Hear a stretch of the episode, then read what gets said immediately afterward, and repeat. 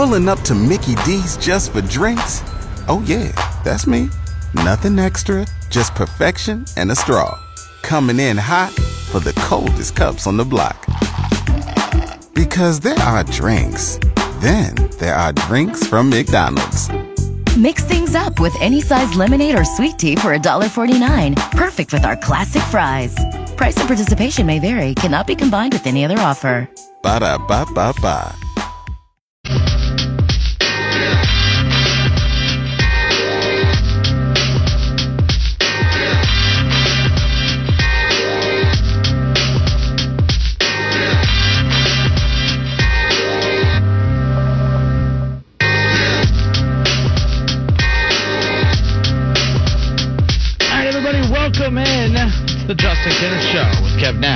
Live here on Dayton's ESPN radio station, and we are the Dayton's home of the Cincinnati Reds. And the Cincinnati Reds, for the first time in a long, long, long time, are right now in the playoff picture. And last night they had arguably, probably in my opinion, their biggest win uh, in probably the last seven years. Uh, it was their biggest game that they've had in probably seven years. I mean, regardless of the result, that was a, a huge game last night that the Cincinnati Reds, uh, of course, had to play in. And last night, Trevor Bauer, who, let's be honest, I've of course had a thing or two to say about him throughout the season. My point is, is hey, you pitch like that, you keep winning. I don't really care what you tweet, who you tweet about, how many tweets a day. Uh, it is what it is as far as that's concerned. But we're excited to be hanging out with all of you here today. We got a jam-packed show. Justin Kinner, Kev Nash with you here. You want to call into the Justin Kinner Show with Kev Nash? You could do so at 457-9464. You can also head to Facebook and search the Justin Kinner Show and watch us live. You can also subscribe and uh, head to YouTube. Subscribe to the E ESPN Dayton YouTube channel as well as follow along live on Twitter at 1410 Kinner, K-I-N-N-E-R, and of course at 1 uh, Kev Nash. We got a busy show today. We have we you know don't have many guests too often. Have about you know one a day if that's. But today we have two, not just two guests, but two Hall of Fame guests coming up here at the top of the hour, four o'clock. Uh, Dickie V, ESPN's Dick Vitale. He's going to come on and join us. We got his brand new book, which highlights a lot of what the Dayton Flyers were able to accomplish this past season, the lost season, and we're excited to be joined by Dick Vitale coming up here in about an hour and some really cool stuff. I mean, if you're for watching live on Facebook, I mean, multiple pages that highlight the Dayton Flyers. I mean, you could see, oh, I mean, you can recognize that. It's a nice little silhouette right there. You don't even need to see who it is. I mean, you know exactly who it is. Uh, but again, it's a really good book. I was able to at least catch up on all the chapters that have the Flyers in it. And then at the back, he simulates what how he thinks the 2020 March Madness NCAA tournament would have finished out. And he has the Dayton Flyers going pretty deep. And we'll talk about why this getting this book is important. He said he needs your help, Flyer fans. So we'll talk about that with him coming up at the top of the hour, 4 o'clock. And then at 5 o'clock, we'll be joined by another Hall of Famer. We'll talk Reds with Hal McCoy. Excited to chat with him too. It's been a while since we've had him on. We're loaded, loaded Oh, yeah. today, man. Loaded with Hall of Famers, loaded with big time guests. Um, Dickie V, awesome baby with a capital A, and you know, talking about Dick Vitale and you know, remembering the college basketball season. That was one of the last things we did before the world shut down. You Oh, know, no kidding. When College Game Day came to town down at UD Arena and everything like that, you and I went out there with Adrian. We took video and got up on the web and went to the game later that night. Obi had the between the leg dunk. They had a great win. It was rocking, and then just like that, everything got pulled from underneath us, man.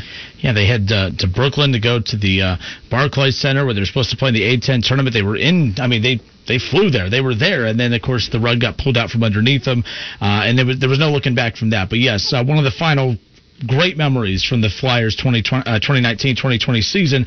Was not just the way the team played and, you know, where they could have potentially gone in the NCAA tournament, but it was when, of course, that game against Davidson when Dick Vitale and ESPN were in town calling the game, and all of a sudden at the game you look up and there's Dick Vitale's big old head just right there on that big jumbotron there, which, you know, and uh, announce, hey, you know, Hey Dayton, it's game day. Game day's coming to town, so we're excited to talk with Dick Vitale coming up here uh, in just under an hour. But I want to open up your Cincinnati Reds last night. Like I said, to open up with, I truly believe that last night um, was the biggest win that they've had in quite some time. I mean, I mean, literally, it was the biggest game that they've had, and I'd say at least arguably seven years since the last time that they were in the playoffs.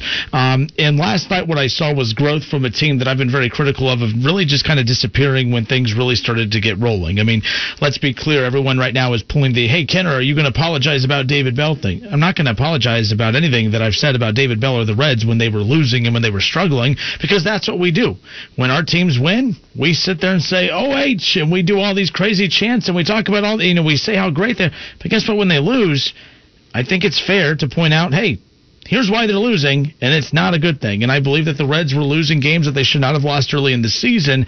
But hey, you know what? These last 10 games have been the biggest 10 game stretch in, the, in not the history of the Reds, that's ludicrous, but it's been the biggest 10 game stretch uh, for the Reds within the last seven years, as I mentioned. Right now, if the playoffs started today, they're in. They took two or three from the Brewers, which yesterday I closed out the show saying the reason that it is so important that the Reds come away with the win is because if in the second to last series of the season, you close out a series that you lose when you have Luis Castillo pitching game one, Sonny Gray pitching game two, and Trevor Bauer pitching in game three. Had the Reds lost two of three with those horses on the mound, that would not bode well confidence wise, not just for the team, but for me as a fan and for you as a fan. How are you supposed to have confidence in a team that would have potentially dropped two of three with those three horses on the mound. And last night, you saw exactly why. For one, we already know who's going to pitch game one of the playoffs if it comes down to that. All this talk about should you pitch Trevor Bauer on Sunday. I think if it comes down to that game and you desperately need it, I mean, technically, we're sitting there saying the playoffs start next week. I've been arguing all week that the playoffs have officially already started.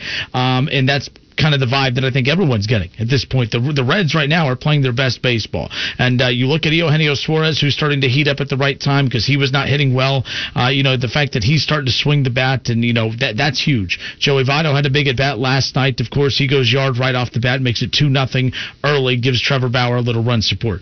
But what I saw last night wasn't just the you know the contributions offensively; it was what Trevor Bauer brought to the mound. And what I've been screaming about this Reds team for quite some time, and I always use the Big Red Machine as an example, is when you think about those those dominant years for the Reds during the big you know during the 70s, you know when the Big Red Machine, everything going on. What was dominant and great about them was the fact that they had personality, they had flair, they had like you know when you tuned into the Big Red Machine, you knew what you were getting. You, they had personalities, they had guys that were must see guys, and I just felt like the Reds you know, you're talking about trying to develop every single position, which great. If you could develop every single position and not have to spend much money, then great. It just doesn't work out that way. You're hoping that for every position on the field, you're hoping to try to develop each one. But if you could at least strike gold with two to three of those guys, now you're working because you could fill the gaps with, you know, financially. The Reds just limited financially more so than other teams, but hey, that's what they did this past offseason, going out to get Castellanos, going out to get Moustakas, making the trade last year at the deadline to go get a Trevor Bauer, the sign and trade that they did to start last season with Sonny Gray and the Yankees. I mean, this has been an ongoing process um, that the Reds are starting to reap the rewards for. David Bell, I've said a lot of critical things regarding I don't agree with his managerial style, but I will say this, and I've been saying this since the very beginning people get annoyed with me on Twitter because I am very critical of David Bell's managerial style, but I've always said from the very beginning that if he manages like that and it leads to wins, you won't hear a peep out of me. My biggest complaint about everyone that would get frustrated with me complaining about the Reds and David Bell's managerial style was the fact that you are defending managerial decisions that are leading to losses. I can't say a word. When the Reds are winning, like David Bell, you know, pulling guys early here and there, or you know making you know late switches and changes you know late in the game when you should have some of your better hitters up. You don't hear a peep out of me. Reds win. David Bell's doing it his way. Won't hear a peep out of me. I, that's all I care about. I just want to see this team win. You want to see this team win. Ultimately, when everyone gets mad at me, we all ultimately want the same exact thing, and that is to watch this Reds team win ball games. And that's what they're doing. And they've, you know, I guess I'm always that negative person that's like, man, they're winning all these games now, but imagine if they were just playing even a fraction of this, maybe two to three weeks earlier, we wouldn't be sitting here worried about the final three games. We would be sitting here, you know, sitting comfortably wondering who our opponent's going to be and not wondering if we'll have another opponent past Sunday. And, and that's the big thing. But again, I'm putting all that behind because the best teams play their best baseball at this time of the season. And what I'm starting to see from this team is that is that the moment's getting bigger, as the games are getting bigger, as the lights are getting brighter, as the the air getting a little crisper it's not intimidating this what was a young Reds team over the last couple years. It's now a chiseled veteran led group that looks like they are ready for the moment. It looks like they are ready to hit the ground running. It looks like they're ready to play their best baseball as October is just around the corner. You saw them take two or three from the Brewers. They played really well against the White Sox. They swept the Pirates. They have the Twins coming up, a very, very good Twins team. So the Reds have their work cut out for them. But I feel for the first time in a long time confident. Not hopeful, but confident. I feel that this team is, and I've been confident. I, I've been frustrated with this team all year, mainly because on paper, this is a team that should have been doing this all along. But at the same time, rather than focus on that negative all season, I'm going to focus on what they're doing now. They swept the Pirates. They took two or three from the White Sox, one of the top teams in baseball, record wise. All right, they just took two or three from the Brewers, a team that basically it is a playoff matchup because both of those teams are fighting for one of those final couple playoff spots. And the Reds basically just kind of stiff armed them and put them back down to the ground. And now they're looking right ahead. They're looking straight ahead, ready to go. I'm telling you, for the first time in a long time, I don't I don't tune into a Reds game and hope that they win. I'm tuning in expecting them to win, and I expect and, and I'm feeling as if they expect to win too. This is great. This is fun. And uh, I started at this station back in t- uh, 2014, and it's been losing baseball from from the very beginning. Every season, every pregame show I did when I first started, every you, you know a- anything we've done Reds wise, it's always been about well, I wonder if this guy will develop and turn into something. I wonder if they'll be at least competitive this year. This is a team that right now is heading in the right direction, and I feel really, really good about it as far as that's concerned. Real quick, Kev, let's go to the Facebook live feed. Uh, Ron Howard says uh, that uh, Bauer did show a lot of confidence last night. I, it was beyond confidence. It's, it's annoying confidence He that beat like me to the punch. he, you know, and I'm sorry, but it's like one of those where you hate him if he's not on your team, or if you're me, you hate him on your team. But uh, no, like last night, he took care of business. He took care of business. But like I loved it. So one thing I pointed out last night, he struck a guy out. He had runners on first and third, struck three straight batters out in the heart of the order. By the way, it wasn't like he had runners on first and third that he faced at the top of the order, and then struck out the weaker second half. He had runners on first and third and struck out Yelich and guys within the heart of the order. This guy is just insane. Like, the, like it, this is the guy that for the last couple of years when we're talking about, man, the Reds should go get Trevor Bauer, the Reds should go get Corey Kluber, the Reds should. Be, this is why the Reds and me and everyone else wanted Trevor Bauer. Then there's a lot of things that drive me nuts absolutely about him because it's never about the team on the field. It's always about what shoes he's wearing. It's about what shoes he's giving away after the game. It's about what the Houston Astros are doing. But you know what? I could deal with all of it when he's pitching like he did last night. And if he does not win the Cy Young Award for the National League, I, I I don't know what else you could do. The Reds have never had that, so I just I really want to see it. It'd be crazy if it is Trevor Bauer, but when he that energy. Like I got goosebumps watching him. He struck him out, and he just screamed. And I said, "Hey, remember all you people out there that get mad about the bat flips about showing up the hitter? Well, or about the pitcher. The pitcher just showed up the hitter." But I'm not taking a shot at Trevor Bauer. I want to see more of that. I want to see pitchers screaming at a batter when they strike him out. I want to see pitchers giving the double bird. No, I'm just joking. I want to see hitters flipping bats and having excitement. Last night was a fun baseball game to watch, and it, it's like I hate that they don't play today. It, if you see more games like that, you see more energy from the Reds like that, it's going to go from one of those hopeful seasons to, oh yeah, we're here to play. And I really hope, and I don't want to get too far ahead, I really hope the Reds find a way to keep Trevor Bauer because uh, I think they have something brewing here, and I think, no pun intended, after beating the Brewers, but I do think they have something brewing here, and it's pretty special. This Twins series is huge. huge, and he is the NL winner of the Cy Young. I think uh, Shane Bieber is going to walk away with it in the AL, so it'd be pretty cool to have both Cy Young winners in the state of Ohio and everything like that. But like their energy, you know, that's that's what that's what we want out of pitchers in, in big time moments, and that's what he delivered last night. And the only thing that I will say that I was sorry about is that the fans that go to all the games, that's been going to the games or all the losing, finally have a winner on their hands and they're not able to experience this winning in Yep. person. So that that sucks for the fans. like Bauer was able to dip, uh, like dig deep down and get and create that energy. And like that's what you always say. Like leaders, like you know, it's always like those sports, you know, things that you say. Like okay, you're saying but sometimes you can't do it. You got to create your own energy. Yeah. How many times do you think coaches have told their kids that this year in, in football? Because hey, there's going to be. I mean, Ryan Day is going to be preaching that big time at the shoe. Hey. We're going to have 110,000 fans here pushing us along to beat that team up north. So you're going to have to create. You're going to have to create your own energy, and that's what Trevor Bauer did last night. And what's cool is is that you're seeing the team respond to what's on the field and what's not in the stands. And I think, and you can make your jokes about, oh, that's how the Reds Stadium always look. The Reds haven't played like this in September in seven years. Mm-hmm. So you know what? This is special, and you're right. And try not to be negative. But all I kept thinking about is, man, I get I get goosebumps picturing when they do like that they they start panning out and they show the whole ballpark, and I'm like, my goodness, what would a great American ballpark look like right now with fans just losing their mind? Because the Reds were excited the last time that they made the playoffs, but I think it's going to mean even more the next time fans can witness this live because of for one not being able to attend games at all this year, but just mm-hmm. experiencing all the losing for the good part of this past decade. So this is special, whether you can go to the park or not. I mean, last night was the last home game. That's one thing I did forget about yesterday when we're talking Wow. about that game. Last night was the final home game. Oh, that's right, 'cause for the playoffs Reds are in the In the bubble. Yeah, and they're not going to host. They're, I don't. They're not going to have. A, they're going to be playing at the higher seed, so it's not like they're going to be hosting anybody. Yeah, um, you mentioned the fans and everything like that. It it is crazy to think the fans weren't there for a moment like this. The fans weren't there when AD hit the buzzer beater to beat the Nuggets in Game Two.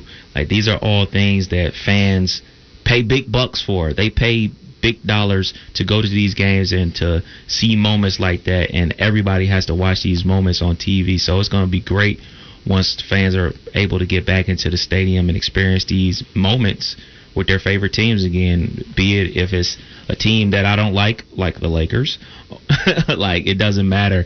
It's all really about the fan experience, man. I feel bad for fans of these teams that aren't able to experience these moments with the team, especially the Reds. After all this losing, now you got a winner on your hands.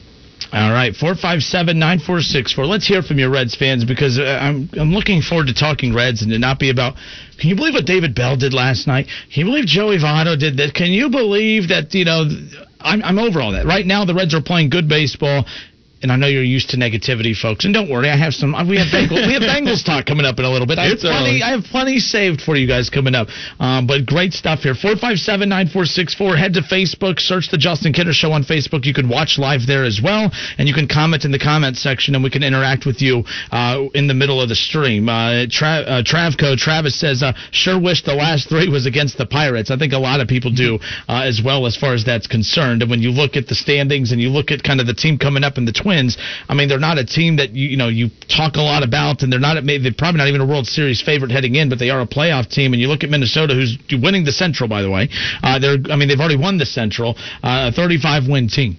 And by the way, it's hard to win games in like I started thinking, I'm like, man, you know, remember at the beginning of the season we were doing the over unders for the se- for the teams coming up, and I was like, man, for sure the Reds, you know, they, I think like uh, Vegas had them at like 32, 32 and a half or 31 and a half for the win total. I said, oh, I'm taking the, I'm going way over.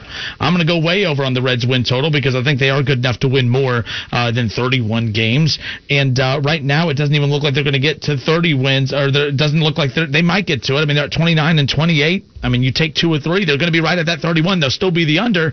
Uh, they're still going to be the under as far as that's concerned.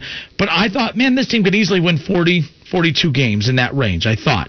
But it's tough to do. I'm looking at these records around Major League Baseball. The Tampa Bay Rays, which, by the way, Dick Vitale, who's going to join us coming up at four, he's a huge Tampa Bay Rays fan. Uh, excited to hear from him about that. Um, you know, but 37 and 20, and that's arguably from pitching and hitting standpoint, Kev. It 37. They're only gonna. They might finish with maybe eight more wins than the Reds. And you would say that the Reds look abysmal compared to Tampa on the season. The Yankees won 32.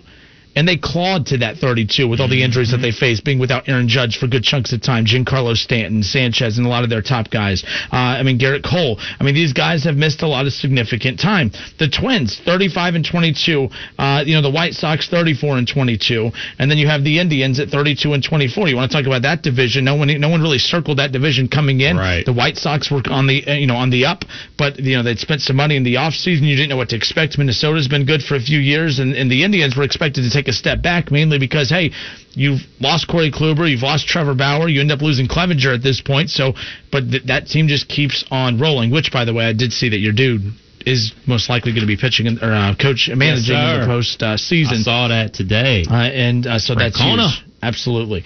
Um, so I mean, look, the, the Athletics, really good team, 34 uh, and 31. The Braves, 34 and 22. The Cubs, 32. And so my point is, is I mean, you got the Do- and the Dodgers are way better than everybody else, but the Dodgers best team. So the Dodgers might finish with 10 more wins than the Reds. But think about it, that's not that many more wins than the Reds. And I'm not saying that win totals always just kind of tell the story of the gap in talent, but let's be clear. You look at the gap in talent between the Reds and Dodgers, it's pretty significant, and the Dodgers may only finish with 10, nine more wins than the Reds. It's tough to win games in this 60 game stretch. I gave, I did not give enough credit to the quick turnaround of the season and how it's going to be managed different and how, you know, players being out was going to definitely impact a team more in a 60 game season versus 162. All I know is, is at this point, all I got to say is that it feels really good talking about this Reds team right now. And look, uh, this could all blow up in our face come this weekend, but it feels pretty good. Let's go to Jerry, Kev. Br- bring Jerry on real quick. Jerry, Hey, hey, how are you, man? What's up, man? I'm good, man. So I'm a little, I'm still a little disappointed in this Reds team. Ah, that's right. Sprinkle that negativity on there. Usually that's not me saying that. Well, look, going into look going into last night, this was the worst hitting team in the major leagues with a 211 batting average. Yep. 211. That is historically bad. Yep. And they were 26th in runs scored out of you know, this offense is not good. And let's let's keep it let's keep it real here. In a 60 game schedule, for there to be a five win difference or a six win difference, if you extrapolate that over 162 games, now you're talking about a 20 30 win difference. So let's not get it twisted. I, look, I'm happy they're in the playoff hunt, but if they didn't have the expanded playoffs, we'd be sitting home. No, that's not true. I was wrong on that yesterday. I did look into that today. They would actually be in if the season ended today in a full 162 game season based on where they're like not based on the win totals, but on the separation of games they would be in regularly. But Jerry, you're not wrong. This is not a good. But that's that's. That's what's frustrating about this team is, Yeah. or impressive, I should say, the fact that they are even in contention considering how bad of a hitting team that they are. It's a Uh, miracle. it's the pitching, but let's be clear, pitching is what's going to take you far into the playoffs. And I don't think they're. And hear me out on this. They numerically wise, yes, they're a bad hitting team, but they're playing bad. They're hitting bad. They're not a bad hitting team. They're hitting bad right now. Does that make sense? Like I think that at the snap of a finger, they can turn it on. Like Votto can get hot at any time. Suarez and, and Moustakas and Castellanos and like I think that you know. Imagine if Senzel gets hot at the right time. I just mean what I mean by that is they don't have bad hitters on the team, Jerry. They are just not hitting collectively right now. But imagine if they flip that switch, which they have over the last ten days. That's the deal. Well, I mean, I, I question whether Votto's still a good hitter. I mean, what's he done in the last couple of years? Well, all I know is last night he put them up two nothing, and the Reds didn't look back from there. But I do- uh, look, he's not the same Votto. I, I always say, look, he's not the Votto of old, but I don't think he's old Votto yet. There's still a lot left in the tank. If you ignore the 25 mil a year that the Reds have to pay him, and you just focus on the contributions that he gives on a maybe not a night to night basis, but a series to series basis, he doesn't disappear too often. It's more often than you'd like, but it's not as often as you'd think. Right. Well, and don't get me wrong, I'm a Reds fan. I want to see him win. Yeah. I'm just, you know, I'm just, I'm just worried that, you know, I think there's offensive holes, and we, you know, you'll you'll be able to ask Hal here in a couple hours, and Yep. maybe he'll have a different perspective on it.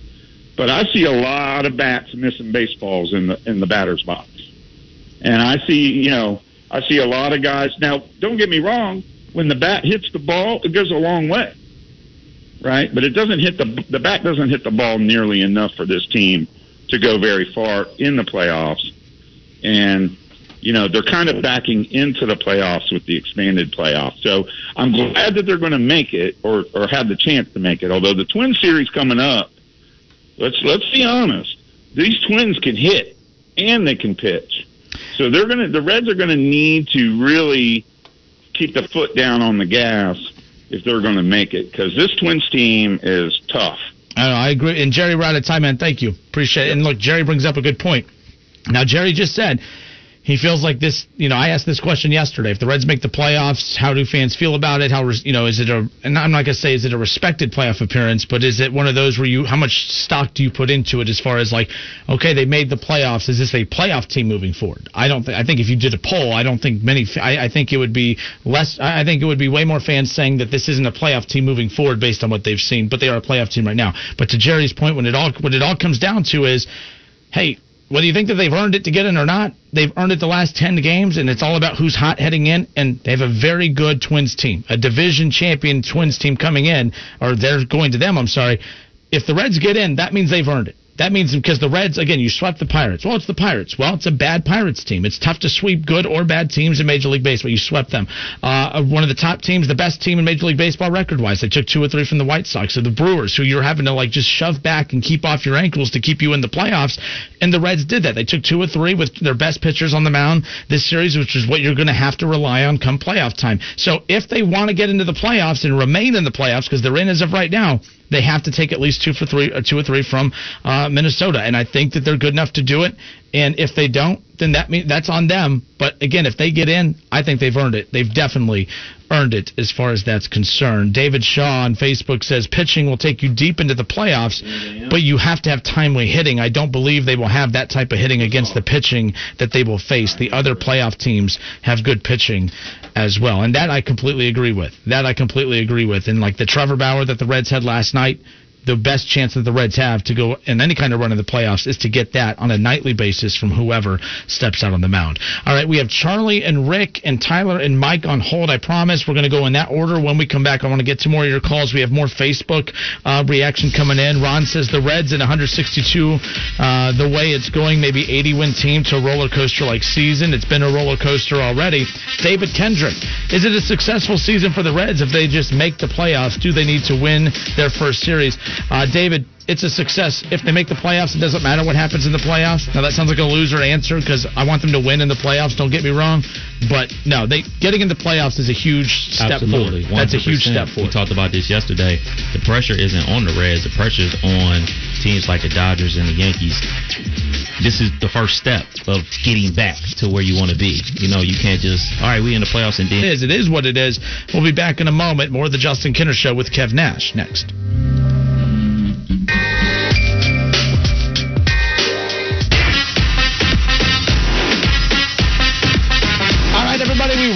Back. For those of you watching live on Facebook, Twitter, and YouTube, I'm holding in my hand ESPN Dick Vitale's brand new book, The Lost Season. He highlights, well, the lost season that was the 2019-2020 college basketball season that, of course, had the NCAA tournament pulled out like a rug from underneath us at the very last moment. I mean, right during conference tournament time. And uh, I tell you what, I mean, so many teams were impacted by that. Fans were impacted by that. Programs, I mean, everyone across the board was impacted by that. And uh, we're excited to talk about the lost season, Dick Vitale's new book, which proceed. Okay, so there's that. Uh, but no, uh, again, just last night was huge. Uh, Trevor Bauer. Here's the deal when it, when it comes to Trevor Bauer, because I know that right away when it comes to, man, the Reds need to find a way to keep him. Oh, no, you don't need to find a way to keep him. You have Hunter Greene coming.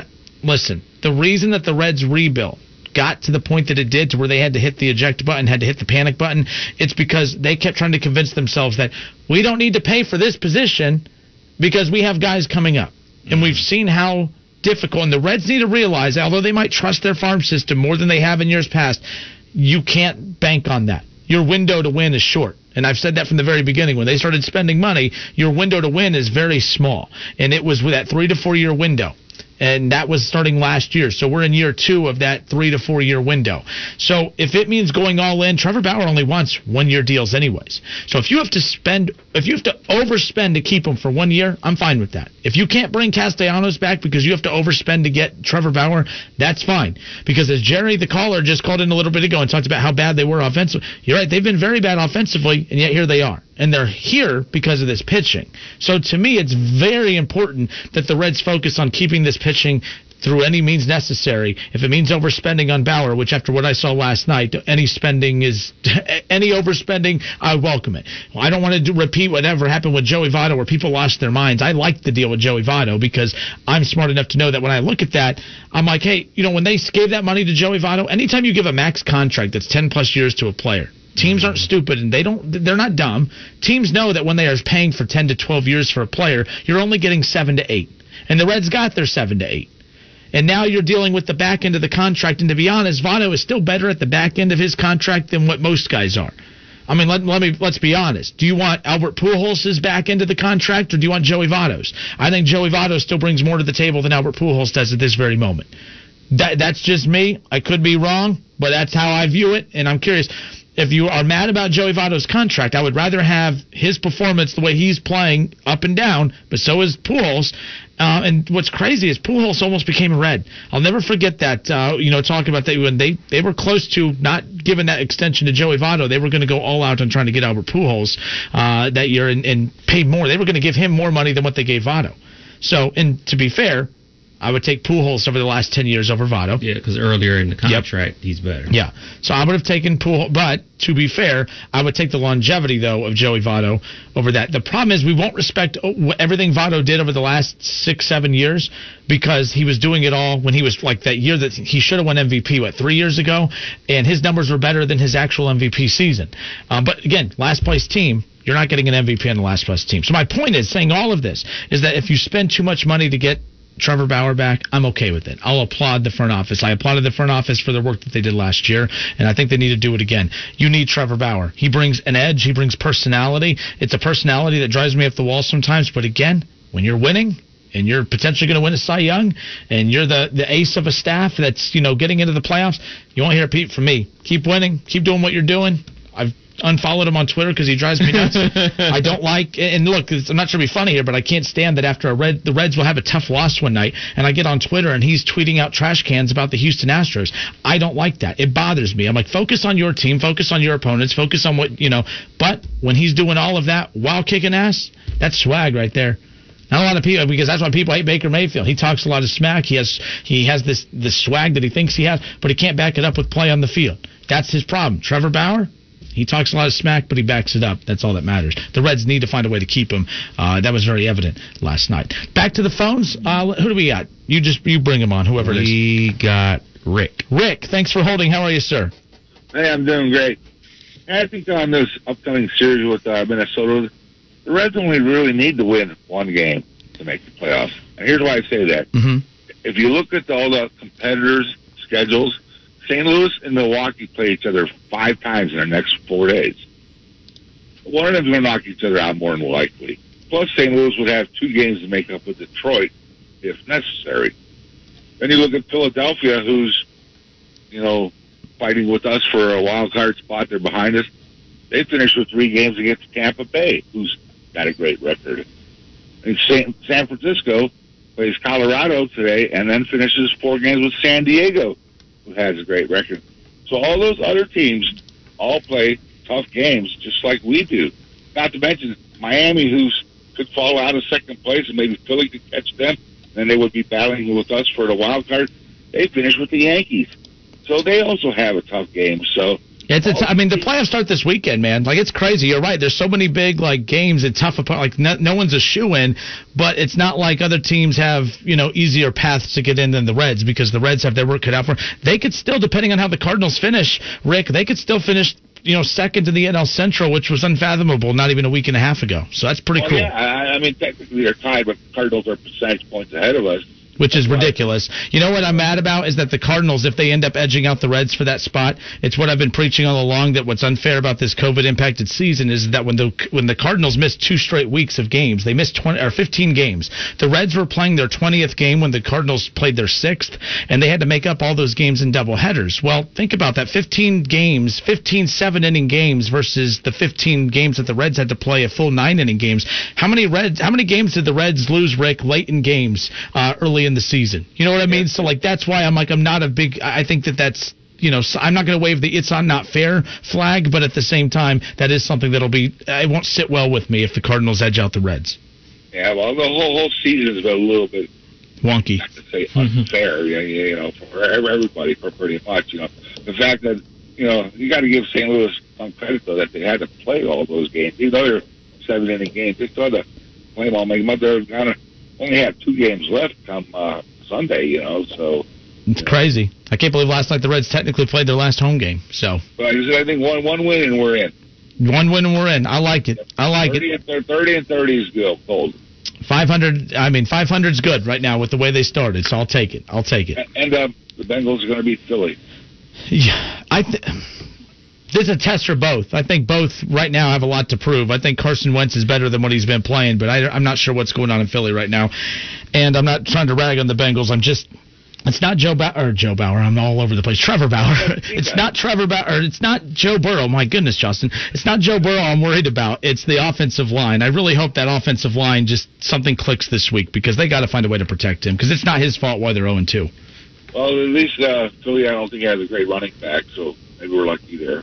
That is true. That is true. All right, man. Rick, thank you for holding. It was great hearing from you. All right, later.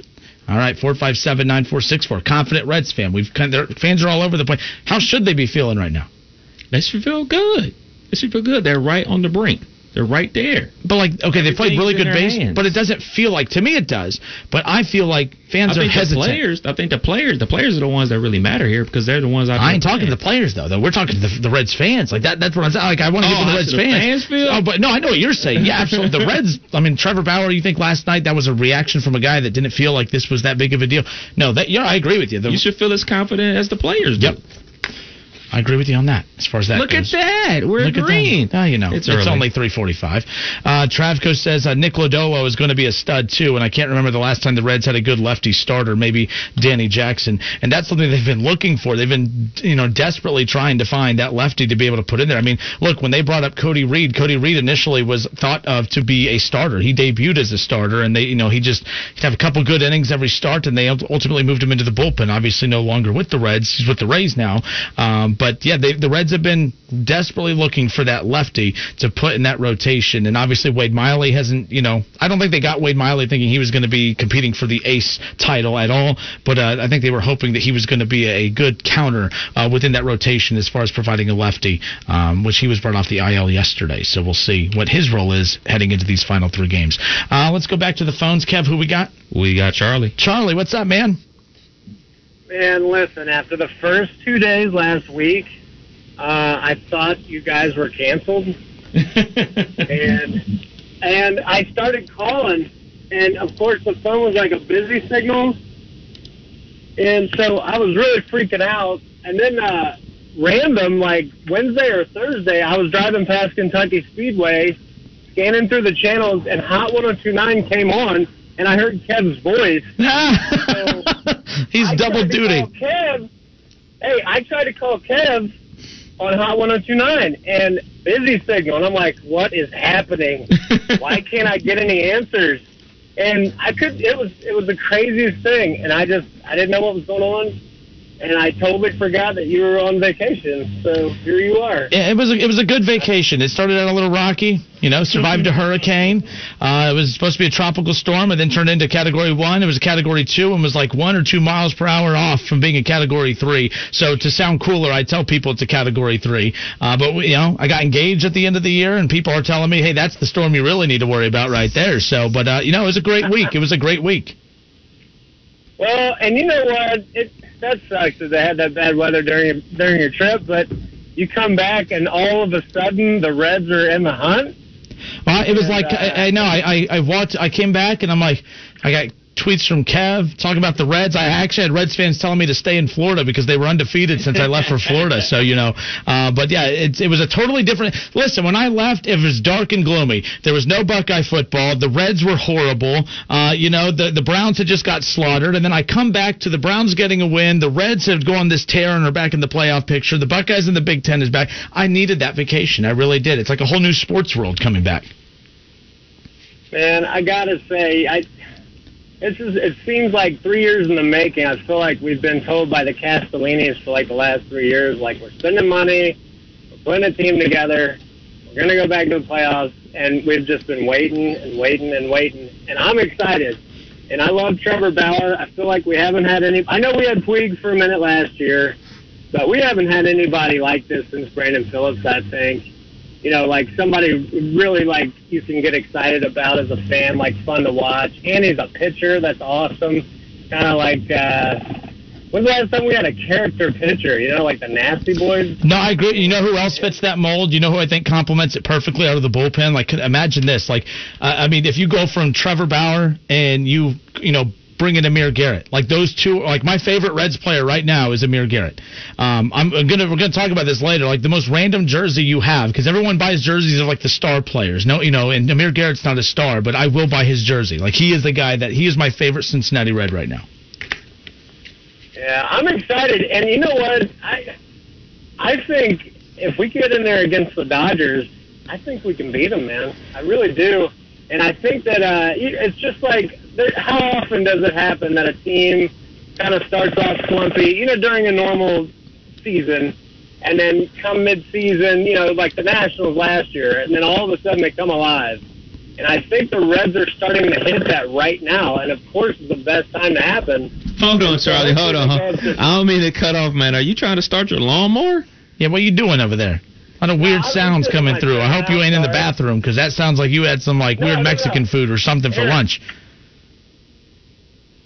What? I was in, I'm in my semi. I'm just sitting here idling. Sorry. Oh, okay. no, okay. Oh, that makes more sense then. Okay, good stuff. Good stuff. Yeah. But No, Charlie, we we're we're up, we're up against this clock. They they how many they take from the Twins this weekend? I think two out of three, and my my weird jersey is Corey Dillon. So I hey, who day, go Reds. Love you guys. I'm glad you're still on the radio. All right, so we, we appreciate that, man. Charlie, take care. Appreciate the call. All right, good stuff. The Reds off tonight. They'll be back in action against the Twins coming up uh, starting tomorrow night. So there's that. All right, folks, we'll be back in a moment. We have ESPN's Dick Vitale coming up again. We're going to talk about his new book, The Lost Season. Talk a little Dayton Flyers. Talk some college basketball. What roadblocks exist for college basketball that could prevent it from starting on time, like what we saw with college football? We'll get to that with Dick Vitale coming up. I am Disinfector. What's with him? I told him flu shots gave us a superpower against germs. CVS is your one stop shop for immunity support, from hand wipes to vitamins that are third party tested to confirm they meet our high standards. Take that, germs. Plus, get a $5 off $20 shopping pass when you get a free flu shot. Visit CVS today. No cost flu shots with most insurance. Restrictions apply. Visit CVS.com and CVS.com slash tested for details. It's time for some straight talk. You know what a full court press is in basketball, right? Full defensive coverage with no holes. Well, that's the kind of coverage you get with Straight Talk Wireless. It runs on America's best networks, same as big carriers, but for a lot less. Just 45 bucks a month. Get you the unlimited plan with 20 My feelings on Cowboys. I just had a feeling. It's just one of them days. All right, everybody, welcome back. Go Justin. play the lotto, dude. Hmm. Yeah, speaking of luck. By the way, I still haven't figured that out when it comes to some of the Reds fans, though. Like, so when they were playing bad, it was because of bad luck. So are they having good luck right now, or are they just playing No, better? They're just good. I, I, which, by the way, I'm fine with that. Like, I can handle when you're winning, it's because you're playing good. I can't handle when you're playing bad that you use ex- stupid excuses like, well, it's bad luck. So there's that. All right, uh, do, do, do. John Sladen's on Facebook again. Back to it's the Justin Kinner Show with Kev Nash. We're talking about the Reds. A huge win last night again that you know keeps them in the playoffs. They have three more games remaining, all against the Twins, and uh, the Reds take care of business. One win, two wins. We want three, but they're gonna have to earn their way to get into the playoffs. It's not going to be a simple uh, little just oh well who cares how this series goes. We're in. They're not in yet. A lot can still happen, uh, but they do control their own destiny, which, which is what you want. You always want help down the stretch, but you also want to feel like hey, as long as we do what we need to do, we're in. And that's where the Reds are at. You keep, you win, you keep winning, you're fine. Only three games left. John Sladen's on Facebook says they just need uh, to TCB at Minnesota and have some momentum going into the playoffs. I am curious people's thoughts on you know the the idea of using Trevor Bauer again on Sunday. Uh, for me, again, they, they used him on short notice last night, and if if it comes down to it on Sunday. They will use Trevor Bauer if possible. If it, Yeah, they all hands on deck you to know, try to get that- in, right? And, and I saw people last night losing their minds saying David Bell better not use him on Sunday. You need to, you know, save him for the playoffs. Let's be clear. If there's a situation on Sunday that presents itself to where like you have to win that game to make the playoffs, folks, that's a playoff game at that point. Mm-hmm. Like it may not be labeled the playoffs, but it is the playoffs as far as that is concerned. So I would not be surprised. I think that they're not going to announce that he's going to be the guy on Sunday, but I think if it comes down to it, I have no problem with them using him as far as that's concerned. All right, we're going to talk more Reds baseball coming up in an hour. At the top of the five o'clock hour, we'll be joined by Hall of Famer Hal McCoy. Uh, I was joking earlier that look, I've been doing this for about five, six years now, seven years, and I've never been able to interview Hal McCoy and talk to him about a winning Reds team. This will be the first time I've ever got to bring Hal on the show and say, hey. About them playoff Reds? So we're going to be joined by the Hall of Famer Hal McCoy at 5 o'clock. But coming up here in a few minutes at 4 o'clock, we're going to be joined by another Hall of Famer, ESPN's Dick Veit. I right, everybody, we welcome you back. It's the Justin Kinner Show live here on Dayton's ESPN radio station. It's the Justin Kinner Show with Kev Nash, and we're going to switch gears here. Of course, we're spending a lot of time talking football. The Reds right now rolling, uh, hopefully ready to punch their ticket to the postseason, which we'll talk more about with Hal McCoy, Hall of Famer, coming up here uh, in just a little bit. Let's go to another Hall of Famer. We got Dick Vitale with us. Dick, welcome in, sir. How are you? I'm doing really well. You know, I'm glad to hear the name Hal McCoy. I used to have a little lunch with Hal McCoy. You tell him this. We used to have it down at the Broken Egg House. Classy guy, really knows his baseball inside out. And look at the Reds coming on. They, hey, what about my Rays? My Rays clinched the championship of the AL East over the Yankees. And what frustrates me, I've been a season ticket holder for 20 years. Can't go see him play. That's where we're at. Like last night watching the Reds and Trevor Bauer have a huge game, and I'm like, man, it felt big watching it at home, but I can't imagine what Great American Ballpark would have been like to be able to uh, witness that live. And the same thing for you, just being able to witness the Rays live, be able to clinch a spot in the playoffs. Uh, the fans are missing out on a lot, but you know, a few months ago we didn't even think we'd have sports, so I'm just grateful to be watching it at all right now. Yeah, you know, Justin, I agree with you. Know, it's great having it. We got such a great thing going on where I live down here in the Tampa area. Uh, we got right now our Lightning in hockey. They're playing for the Stanley Cup. They won last night. They're up now two games to one. I'm very good friends with the coach, Jon Cooper. He and I uh, run a lot of events to help raise money for kids battling cancer.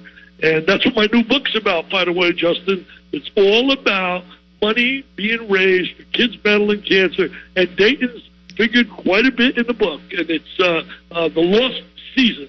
People can get autographed copies. They want me to say Dayton is awesome, baby. Dayton is the best. I write whatever they want. They just go to dickvitale.com. Dickvitale.com. You'll see pictures of there of Obi Toppin, who had what a year he had last year. Incredible when you think about it. Unbelievable. He was just phenomenal. The team was 29 and 2. They led the nation in field goal percentage. And Obi should be a top. I think he should be top five. Some people say top 10. I think that people are making a mistake. This kid's upside is unbelievable. Averaged 20 a game last year, seven rebounds, shot like 60% from the field, about 40% from the three. And when I was there for a game, he was electrifying. No, you, you talked about your, your, your latest book, your new book, The Lost Season, a look at what the journey to the 2020 National Championship could have been. And you talk about the D- Dayton Flyers and the magical season they had.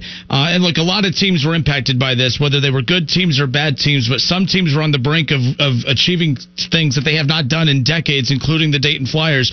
You were a part of one of the last remaining positives going on in the Dayton area before the sports world came to a collapse. You got to call the game against Davidson, but then you got to really bring the crowd to their feet when you announced that game day was coming to Dayton for the first time in program history. Yeah, it really was a lot of fun. I tell you, you talk about passionate fans. Now, I was familiar with their fan base. I told the writer, David Jablonski, uh, uh, I told him uh, when he interviewed me prior to doing that game, I was there the year we played against Dayton. They had a great team with the Paxson and the Giddings and the year before Johnny Davis. Uh, we beat them at our place the year before with Davis, who was a Detroit kid.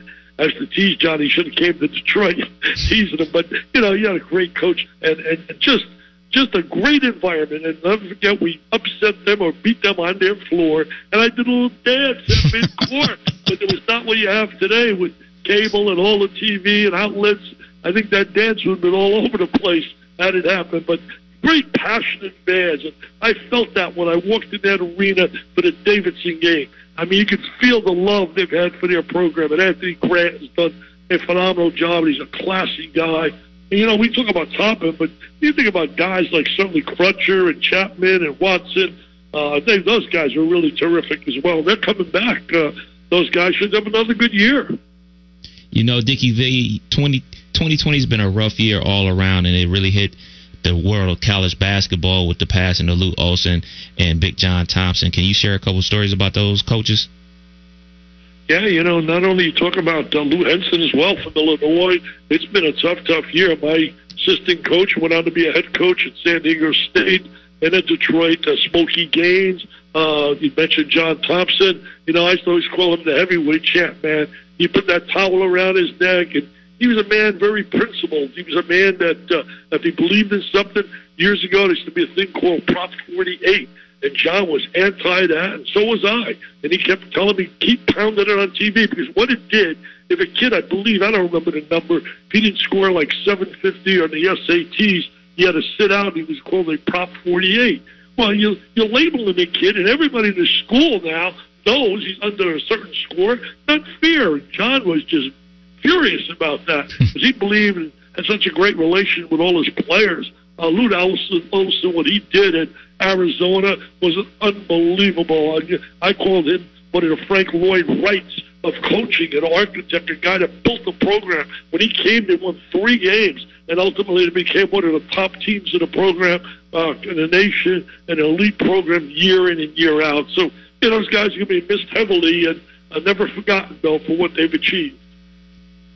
We have ESPN's Dick Vitale with us here on the Justin Kinner Show with Kev Nash, and uh, we spent so much time talking NFL and college football. The base, you know, baseball's about to enter the playoffs we've seen a little bit of chaos with the start to the college football season. A lot had to happen for a lot of these, uh, you know, conferences to be able to get rolling.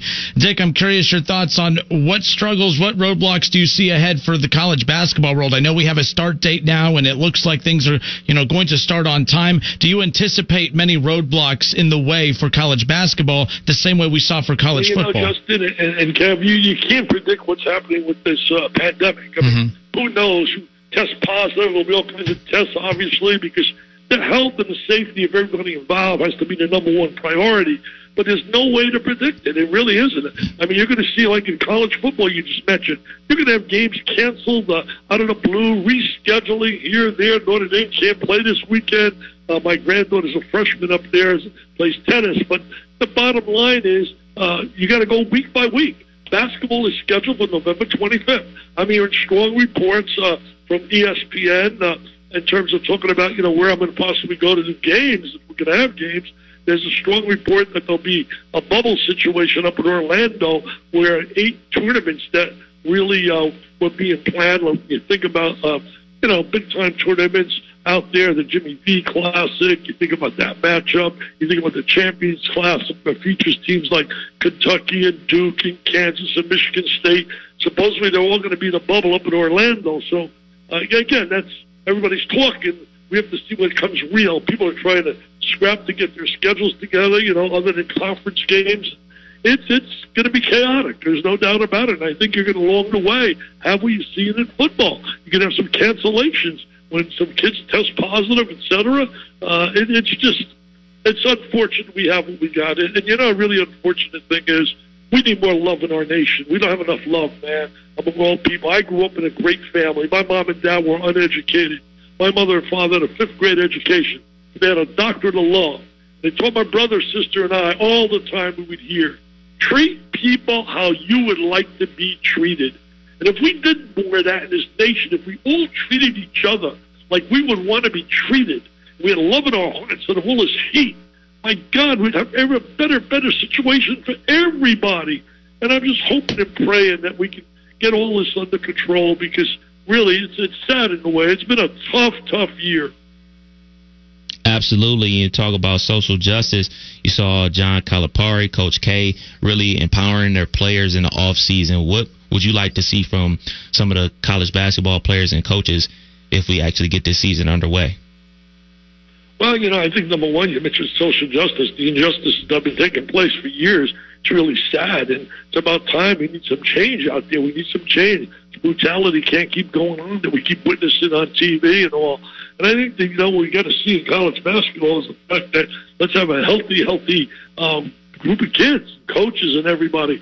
I mean, that's number one priority now. You know, basketball becomes almost the game itself secondary, but once you play and tip off and the competition sets in and as Justin said earlier, at least we got some competition versus the fact that you know we can't have fans in the building, and, and sad in a way. But the bottom line is, at least we're getting some competition, real live sports.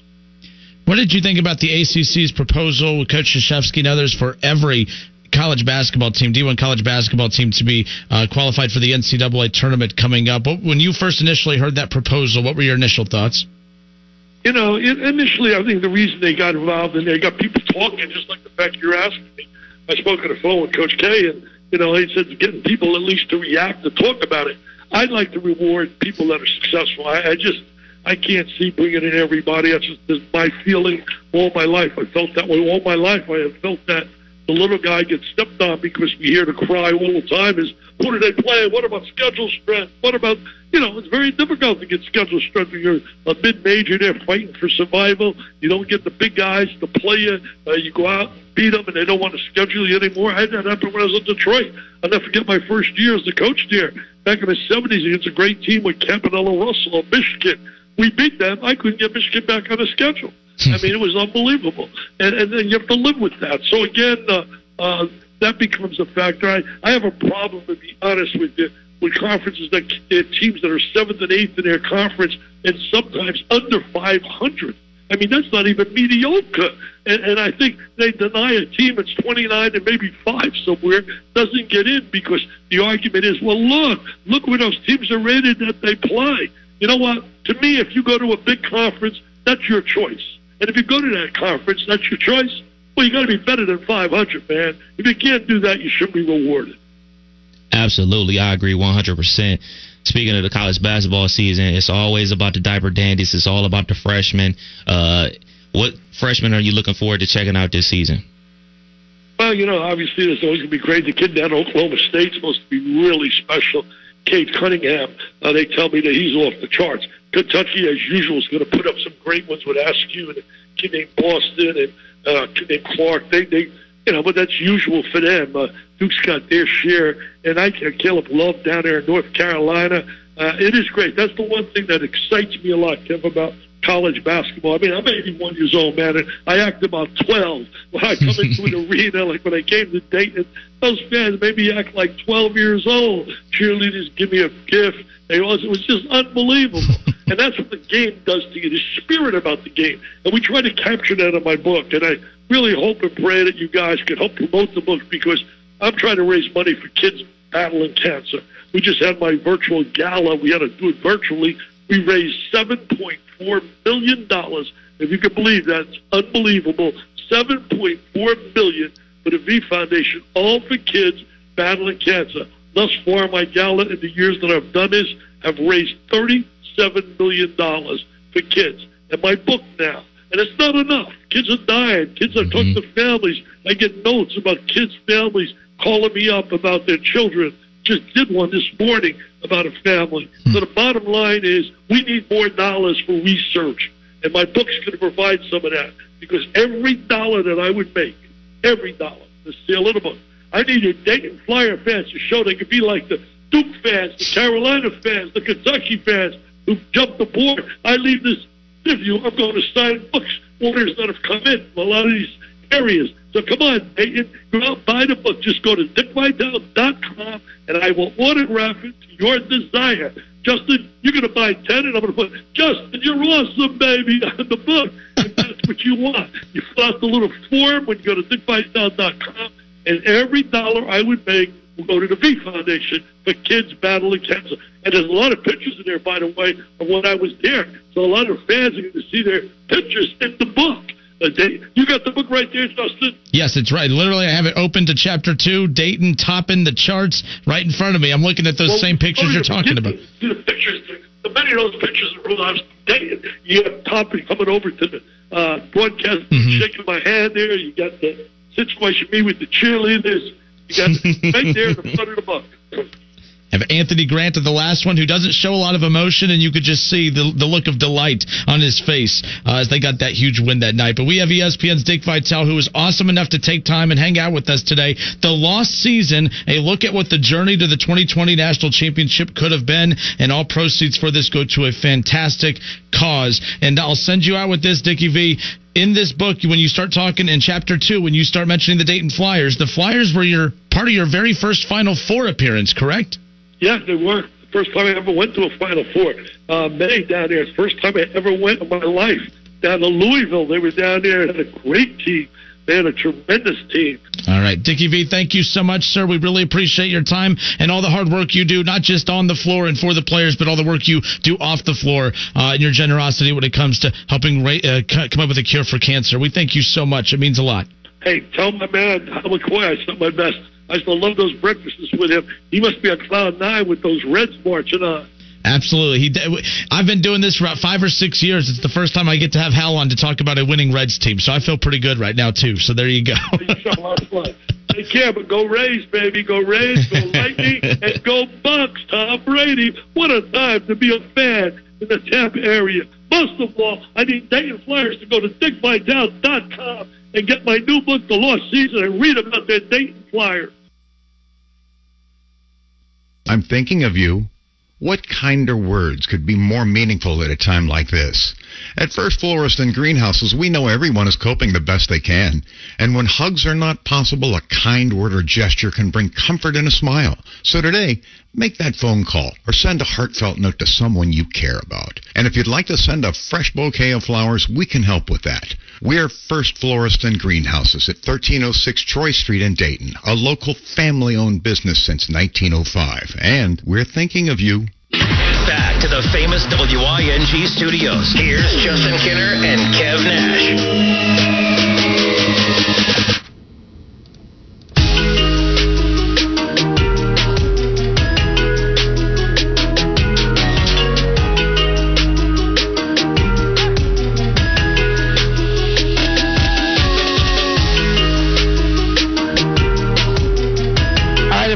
Welcome you back. Justin Kinner, Kevin Nash with you here on 1410 ESPN Radio. Can you believe it? Week three of the NFL season kicks off tonight. And Yes, coming sir. up here, uh, coming up here in about 10 minutes, Kevin and I, we're going to give you our top five, bottom five, top five teams. It's going to be Kevin Nash's list of his top five teams in the NFL and his list of the bottom five. And I'll do the same thing for my top five and bottom five. We'll get to that coming up here in 10 minutes.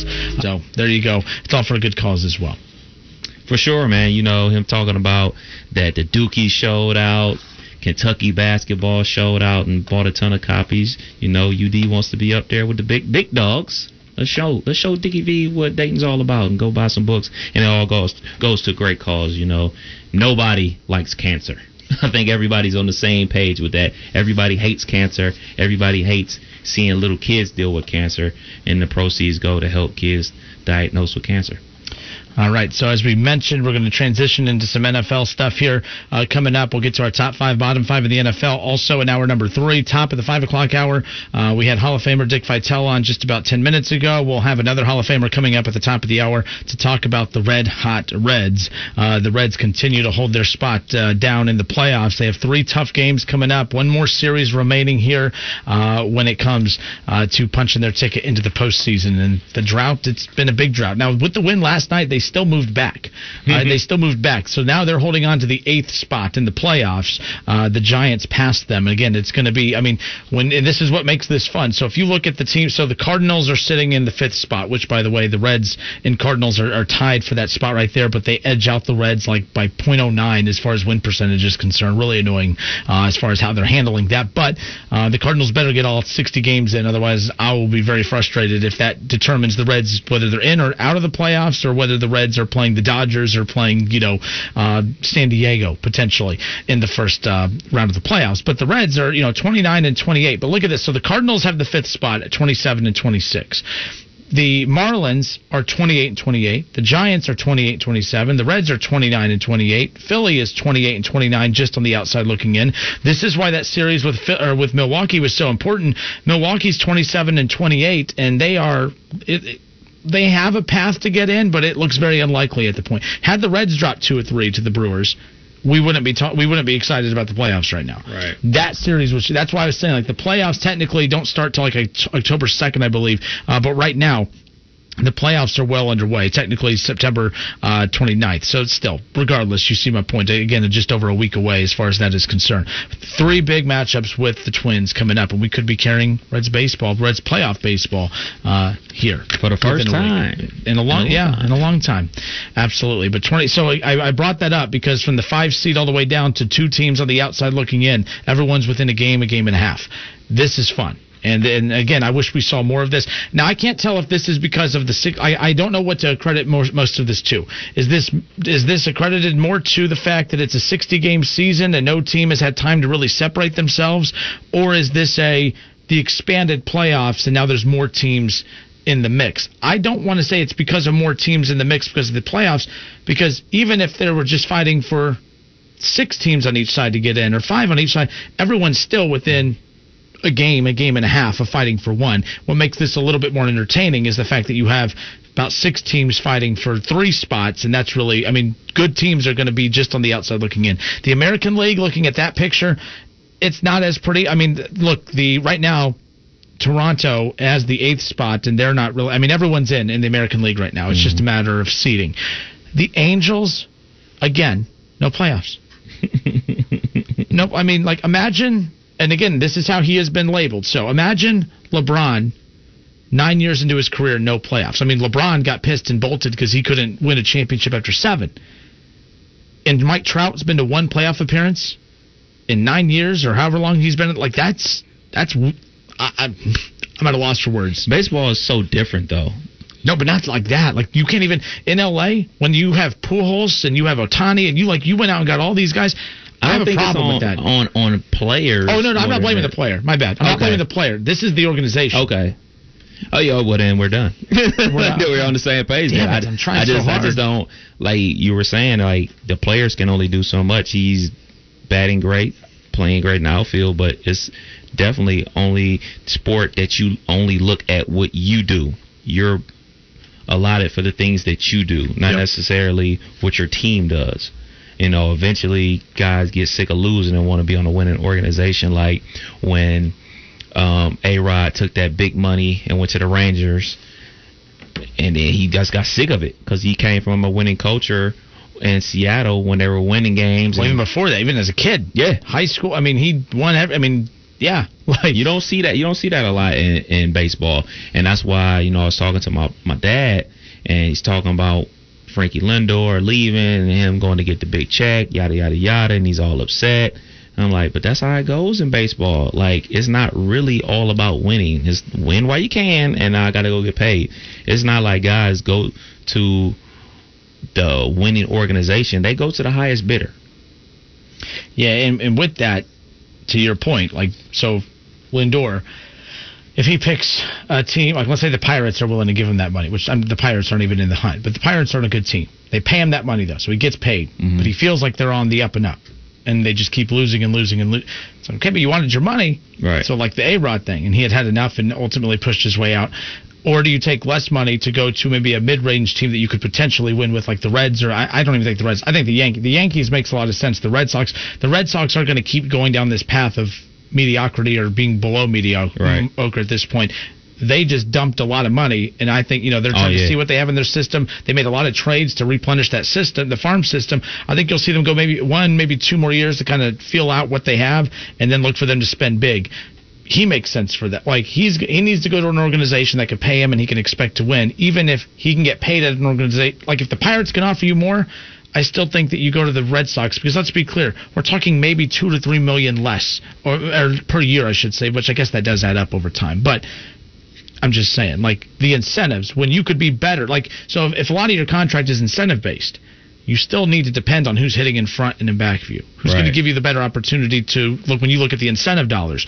Which team is going to give you the best chance to maybe reach those incentive goals that is going to ultimately add more money to your deal as far as that's concerned? I think So- Lindor ultimately ends up with the Yankees because, like you said, they don't. We don't really don't know what is in the minor leagues for the Red Sox, but you trust the fact that, like, all right, man, the Yankees got to have some guys, and that's what Indians are always going to be doing. They're always going to have guys like a Lindor, like a CC Sabathia, and they're going to run their contract through.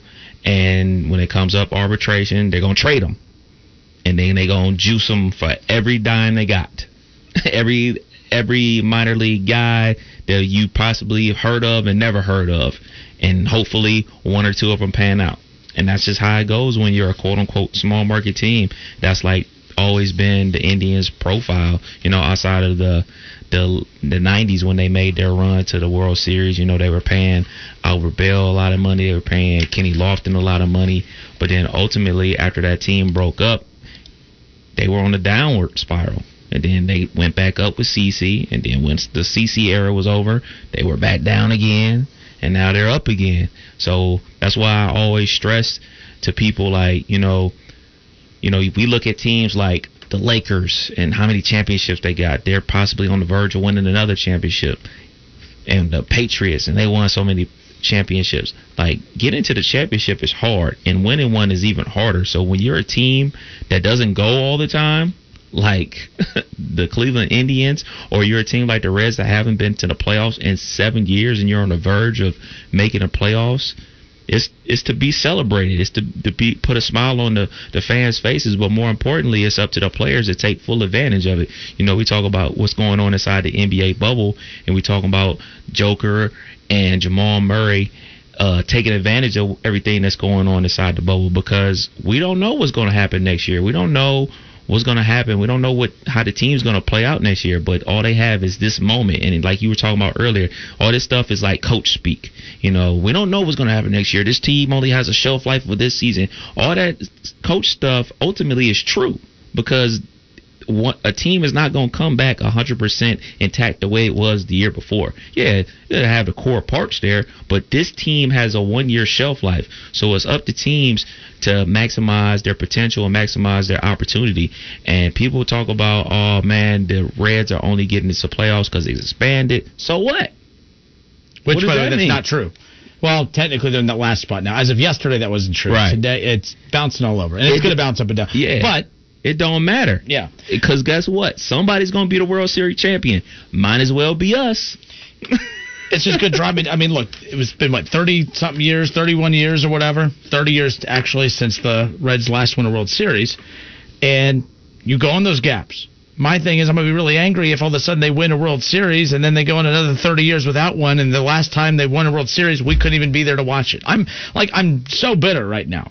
Like, let me be clear. I can't believe I'm saying this. Part of me was like, I don't want them to have success right now because we can't be there to watch it. Yeah, you. yeah.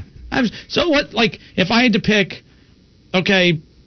Uh, no, that ain't true. I don't know. I just Go ahead. Go I'm ahead. just worried that this isn't a playoff team long term. I don't look at this team as be like. The reason is is like so. For instance, when Cincinnati clicks for the Bengals, Mm-hmm. like, and I think it could be next year if they get the right pieces, mainly that offensive damn line, and maybe someone who actually has played defense before on the, the other side of the ball. I do believe that they're close because once you have your quarterback, everything else is it's a lot easier to put things in place. You know, I think when you try to build around uh, a quarterback that you don't have, it's difficult because you know you go out and get all these weapons, but you don't even know how those weapons work with your quarterback. Get your quarterback, you work from the inside out. As far as I'm concerned with that. But I think, like for instance, the Bengals, when they finally get to that point where they're a playoff team, you're going to feel excited because it's like, for instance, when the Browns went from 0 16 to winning seven games the next Mhm. year, you felt, man, they improved seven games this year. They're only going to get better the next year. Now it didn't work out that way, but like they're way off, better off now than what they were three years ago. And it feels strange Absolutely. because they underachieved last year. But like, look, the natural progression process is you're really, really bad. Things start to click, and you get better and better and better. That's what is normal. Like when the Bengals finally turn that corner, you're going to feel like, okay, they're good this year, but imagine what they'll be next year and the year after that. You just keep adding to it. With the Reds, I feel like they're going to make the playoffs. I'm just concerned that this isn't a playoff team next year or the year after that. That's my concern. Uh, Trody, that didn't take long. The Browns aren't better off. They have Baker. That's a lot of that's strong talk from a guy's team who's going to go nine and seven to be bolted in the first round. They're already two and zero. That's fine. I'm just saying, you know, that's how it starts. To build on wins, man. Steelers on their way to their ten wins. Only eight more to go, baby. Again, but like you're winning for nothing because you're just gonna get Hey, bolted. oh, the. Steelers. No, I'm, no, I'm you're gonna see my top five coming up. Uh-oh. You'll see. Uh oh. Uh, Charlie says heard that before. I'm sure you have. I'm sure you have. All right, folks. When we come back, speaking of NFL, let's talk a little NFL. And by the way, we'll talk more Reds coming up in 20 minutes. Hall of Famer Hal McCoy. He'll join us at five o'clock. But when we come back, Kev Nash, Justin Kinner will bring you our top five, bottom five in the NFL. Our top five teams, our bottom teams. That's all coming up next. Don't go anywhere.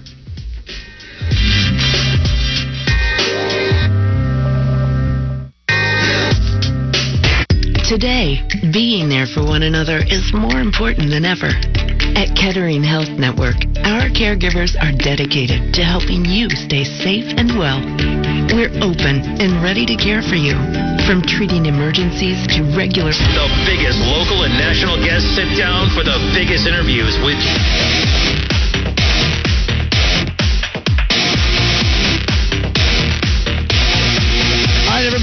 You back. Justin Kinner, Kev Nash with you here on a Thursday in sports medicine.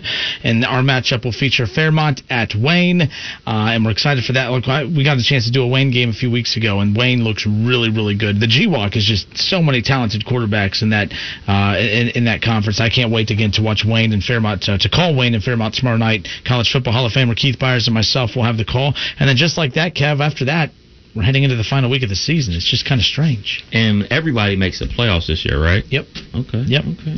Yep. And uh yeah, I mean, look, and I get why they did it for high school. You know, earlier we had Dick Vitale on, and we were talking about the uh, the ACC's proposal where everyone gets in the NCAA tournament, and I was like, I, I'm, I'm surprised Dickie V said he disagreed with it because a lot of analysts have been very like adamant that oh that would have been what's fair.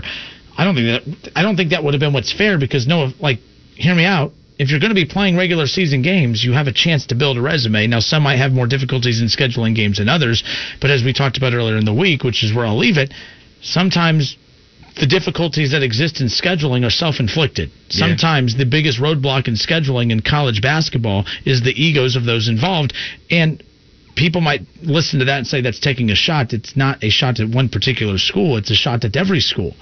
Every school is worried about the perception of how they might look or what they might look like in a situation where they welcome in a team that, that loses, or heaven forbid they lose on the road, or you lo- you know. So I, I get it, um, but right now you got to take your foot off the ego pedal and uh, kind of fill up the games. Like you got to get games in, and I think teams are fine. I think UD's fine from what I'm hearing about some of the things they're lining up. I think they'll be fine. Um, but again, working really, really. You got to work smarter, not harder. And when you choose to work harder instead of smarter, sometimes it shows. Especially in today's climate. Especially in today's climate. Uh, but all right, tonight uh, again, the Jaguars and the Dolphins. Week three of the NFL season kicks off, and we're going to do what we like to call our well, top five, bottom five, our top five teams in the National Football League, our bottom five teams in the National Football League, and we will start with you, Kev. All right, man. Start with the top. Take it from the top. Top. Your top five teams in the NFL. Top NFL. five teams in the NFL. Number five, the Tennessee Titans. Hear that, Schroedy? Top five team in the NFL. Um, that power running game and the play action passes, man. The play action passes and going deep. It's basically old school football. It reminds me of stuff that we watched in the '90s.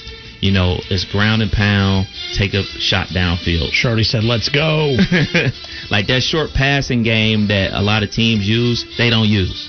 It's the deep shot. And if it's not taking it deep, they're using that powerful running back. And, you know, the defense is still solid, so they're my number five team. Number four for me, the Green Bay Packers. Aaron Rodgers, call it mad Aaron Rodgers, call it Aaron Rodgers that got some rest, call it whatever you want. He's out here balling, reminding people why he's one of the best quarterbacks ever to play the game of football. Power running game uh, with Aaron and drawing a blank on his last Aaron Jones. Aaron Jones, yes, he was balling last week. I think he went for hundred rushing and hundred receiving as well. So they got the running game. Now, my guy coming in at number three, Russell Wilson from the Seahawks, had a duel with Cam Newton on Sunday night. Great game, threw five touchdown passes. He was out there making plays inside the pocket, outside the pocket. He's a, I'm gonna say it, he's a winner. he's everything Tim Tebow wish he could have been in the NFL. And Ryan Tannehill. number two, the MVP of the league, the Baltimore Ravens coming in at number two. Lamar Jackson, that power running game. A lot of these teams have power running games, and I know it's a passing league, but that power running game sets up their passing. Uh, Lamar has excelled as a passer in the regular season, uh, using the tight ends, using the running backs in the running uh, passing game a lot more this year. He's balling. Defense, obviously, with Baltimore Ravens, what they're known for is lights out, one of the best in the league. And number one, the champs. I'm gonna just leave it at that. They're the champs. They got The the, best- no. Patty Mahomes, best quarterback in the league, throwing sidearm passes, no look passes, coming back on teams when it was like 14 nothing all the way into the third quarter. Is they're the champs. That over route. You know, I was talking to a buddy of mine, uh, PK Sam, who played for the uh, Patriots with Tom Brady, and I asked him like, why, why can't people stop that over route that Tyreek Hill runs? Is like, the short answer is he's just faster than everybody else. like I could go longer, but the short answer, he's just faster than everybody else, and you can't cover it if you get too much time. So the champs are number one in my book. All right, that was Kev Nash's top five in the NFL. The bottom five coming up. We'll get to my top five. One more time, let's recap Kev Nash's top five in order. Kev Nash, number one, the Kansas City Chiefs, best team in the NFL. Number two, the Baltimore Ravens. Seattle Seahawks, Russell Wilson, many believe already being named the MVP two games into the season. We'll see as the season goes on uh, if he can keep it up, which of course we know he can. He's done it in years past, uh, but that's not where the question marks come into play with him. But Seattle looks really good here in the early going. And the Green Bay Packers coming in at number four on Kev Nash's uh, top five NFL list right now after two weeks. The week three kicks off later tonight. The Packers at number four, and number five, the Tennessee Titans. All right, let's take a look at my top five. Justin Kinner's top five, very similar to Kev's, except and you might even like mine a little bit too, because it shows a little love to your Steelers. Uh-oh. All right, the number one team again, one, two, and three were the same on. All right, the Chiefs, Ravens, Seahawks. I I don't think you can. Ar- I don't think anyone out there can argue against the, these being the three top teams in the National Football League. Kansas City coming in at number one in my top five list. Baltimore number two. Lamar Jackson, reigning MVP, arguably the best defense in the National Football League. I mean, Baltimore is brutal uh, when it comes. I mean, that defense, and I don't mean brutal in a bad way. I just mean it's brutal that any team that has to go up against them. All right, the Baltimore Ravens coming in at number two. Seattle Seahawks at number three. Again, you have a quarterback that's right now on his way to potentially winning his first MVP. He's never even received a vote. Yeah. That's pretty. That, that's I'll say even that's strange because I think he's that good that he's MVP caliber. It's just whether or not I think the pieces around him are good enough to win another Super Bowl or get back. That's up for debate still, in my opinion. Number four. flip flopped. It was, used to be a, a strong defensive team. Now they put everything into their offense. I mean, outside of um, making plays, that very last play, that goal line stand, they didn't stop the Patriots. No, and that's ultimately what came into that game, which is pretty funny as how that, that was highlighted. And then uh, coming in at number four for me, Pittsburgh Steelers coming in at number four. And I say this because I think right now what we're seeing in the league is that everyone is explosive offensively, and I don't think it's because you're explosive offensively. I think it's because defenses are really bad right now. Mm-hmm. And I think defenses are going to continue to get better. But the thing is, is while everyone else started really bad and will continue to get better, Pittsburgh looks as dominant as Seattle and Baltimore's defense, and they've been looking like that since week one.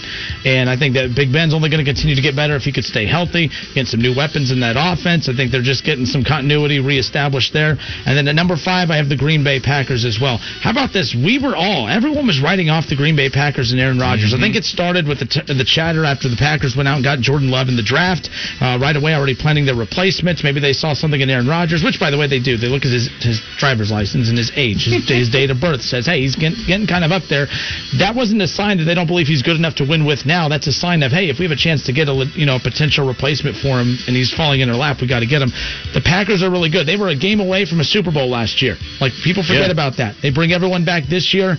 That defense was one of the top defenses in the NFL last year, and they're still really good this year. So, you know, three of my top five, or I'm sorry, four of my top five teams are the four best defenses right now, in my opinion. Uh, Titans are right up there too. I don't mind. You could flip flop. Pittsburgh and, and the Titans. I think that you know, but I'm giving Pittsburgh the benefit of the doubt, two and zero to start the season. Um, but I think Pittsburgh and Tennessee remind me of one another. I'll Yeah. give the edge to Pittsburgh because of quarterback play. Um, but again, don't forget about the explosiveness of the offense for the Titans.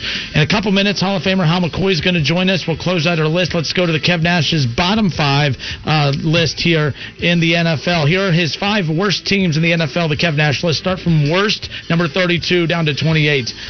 Uh, the worst team, as you listened to the show yesterday, in my humble opinion, is the New York Jets. They are a dumpster fire. And I'm not going to leave a lot of time on these terrible teams in our league that we love so much, but the Jets are the worst. Second worst are another New York team, the Giants. No Saquon.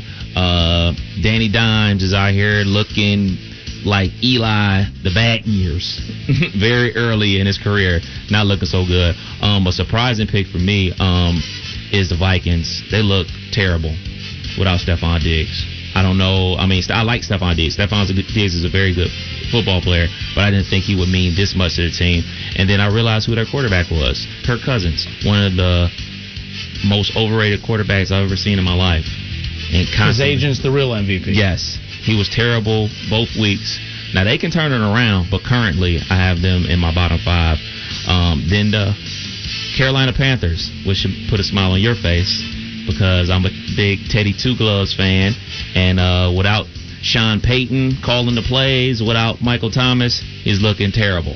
He's looking terrible, and now McCaffrey's out for an extended period of time with that high ankle sprain, so they're probably going to be losing a lot more games. And the Lions, the Lions, Matt Patricia, he's a joke. He's out here running man-to-man coverage in the fourth quarter against uh, Mitchell Trubisky. They come back and win with the uh, Bears, and then you try to do the same thing with Aaron Rodgers, and he dices you up. Not only you running man-to-man coverage in the fourth quarter, but you running man-to-man coverage with practice squad players because in that first game, Okudah didn't play in the first game because he was hurt. Your other starting cornerback got hurt, so you're down to practice squad players. You never play man-to-man coverage with practice squad guys. I could d- dice that up. He's a dummy. He's terrible. The Lions are terrible. So are the Jets. So are the Giants. So are the Panthers. And Vikings, y'all can make a turn. I was afraid. I was surprised you put the Vikings. I didn't put them in mine mainly because I'm still going to give them another week or two before I put them in there. But they they look trash. But I'm gonna I'm gonna give them the benefit of the doubt just because of how good they've been Right. the last couple seasons. Uh, we all know how important and uh, we all know how important star wide receivers are. They lose Diggs. But we've also seen teams lose big, big time wide receivers and still keep moving. So well, they're not even throwing the you ball know. to Thielen. So that's yeah. They just and paid him on me, that I know. money and never given him the. Yeah, he's on my fantasy team. Trust me, I know this. All right, let's take a look at Kev Nash's top five one more time. The Chiefs, Ravens, Seahawks, Packers, and Titans are his top five teams, and and uh, Kev Nash's uh, power rankings here. His bottom five teams, worst uh, to the best, I guess, of the bottom five. I don't know how you want to word that, but the Jets, Giants, Panthers, or uh, Jets, Giants, Vikings, Panthers, and Lions uh, are his bottom five. All right, it's our top five, bottom five. We all took a look at my top five. My top five feature the Chiefs, Ravens, Seahawks, very same uh, first three as Kev. Steelers, I have coming in at number four mainly because of that defense, and I really trust the quarterback with how Big Ben's looked after the first couple weeks. It pains me, but I have the Steelers right up there at the top. Great coach, veteran leadership. Quarterback plays more stable than it was a year ago. The Pittsburgh Steelers won eight games last year, just missed the playoffs with two of the biggest jokes at quarterbacks leading the way. Imagine with that same defense, with the same average uh, to you know a little below above average wide receivers and skilled players with a talented quarterback in Big Ben.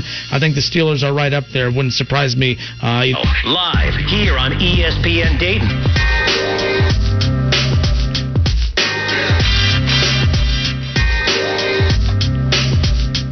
Everybody, we welcome you back. Justin Kinner, Kev Nash with you here on Dayton's ESPN radio station. We are Dayton's home of the Cincinnati Reds, and for the first time in a long time, we could potentially be talking about Reds baseball in the playoffs right here on 1410 ESPN radio starting next week. But uh, regardless of when the playoffs start, it already feels like the playoffs for your Reds, as they, of course, are off today, but they will be beginning a three-game series with, uh, um, heading into the weekend with the Twins. I'm sorry to close out the weekend, and that to me is a playoff series. The Reds have been in playoff mode for the last 10 games, and for whatever reason, it took 50 games to get them going, but they're off and rolling, and they're playing their best baseball with still some, you know, weaknesses here and there, but they're playing good enough baseball to put themselves in the hunt. And joining us now to talk about your Cincinnati Reds, we have the Hall of Famer Hal McCoy joining us. Hal, it's been a while. How are you, sir?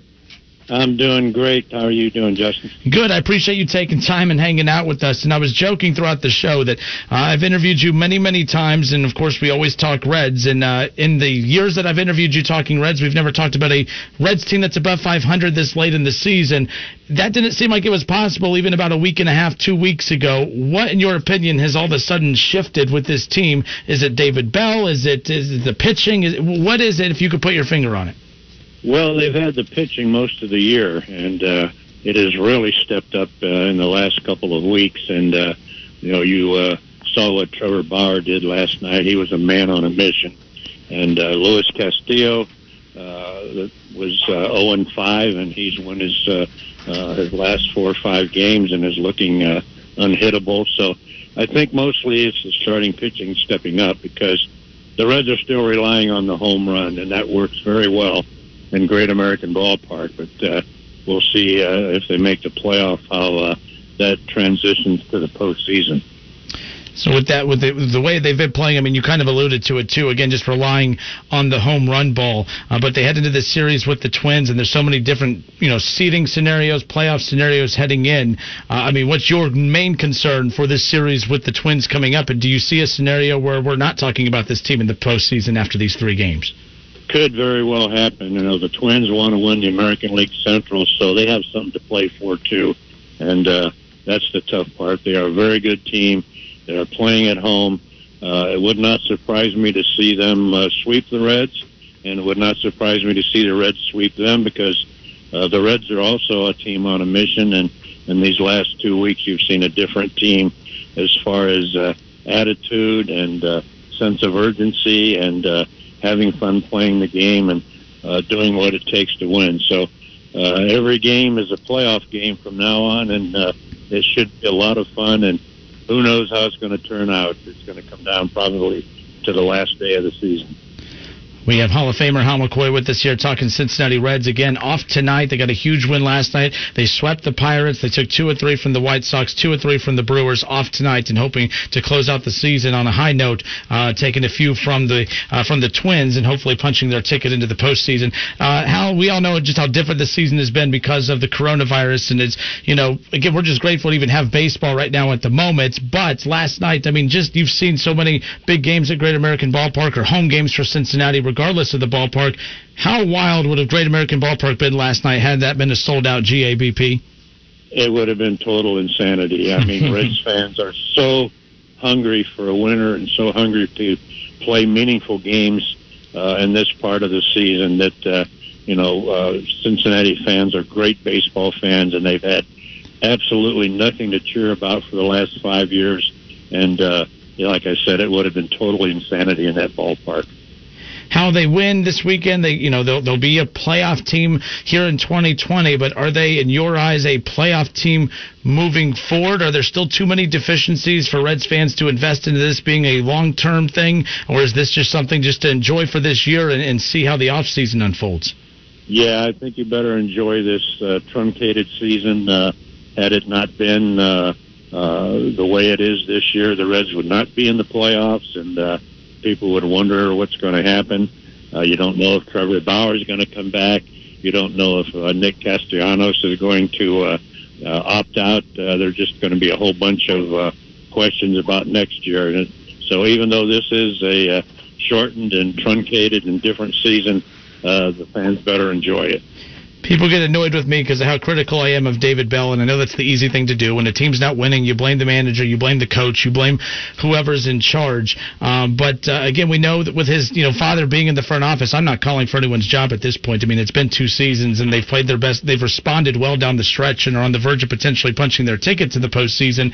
Um, but is how much of a concern has the, you know has the team's performance been under David Bell, and uh, has this last ten game stretch really kind of eased some of those conversations?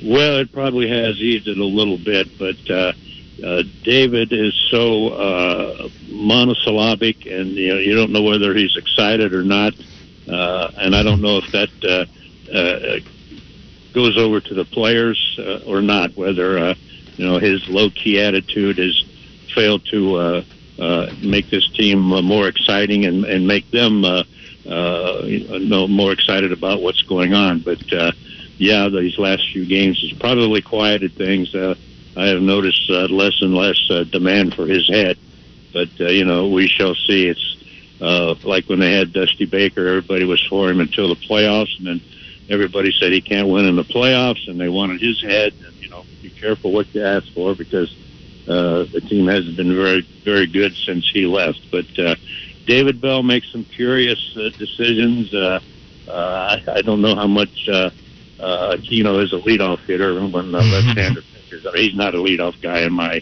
estimation, but uh, so far what he's doing the last couple of weeks is working, uh, uh, thanks to the solid pitching. No, like when we say that, so for instance, like when he makes a lot of those questionable the, the decisions, I've noticed that a lot of the question questionable decisions are based on more of an old school view of thinking, and I'm not accusing you of that. I have that as well. So, with that being said, is he making questionable calls like in today's baseball? Because like I mean, I get ripped on Twitter if I even question David Bell's decision making at all because you have a certain pocket of fans that say they know more about baseball than than anyone that criticizes David Bell's decision making. So I'm curious. Is he making the right calls in the eyes of the front office, in your opinion? Because we may think he's making questionable decisions, but is he making the decisions that fit what the front office is wanting out of the advanced analytics era? I'm sure that has a big, big part of it. Uh, the front office is stuffed with uh, analytical people, and they're playing the analytical game. And uh, I'm sure he's doing uh, uh, what the computer says should be done. Uh, I just uh, sometimes it baffles me that uh, uh, a left-hander will start a game for the other team, and about the fifth or sixth inning, they bring a right-hander in, and he immediately puts in uh, all of his left-handed hitters.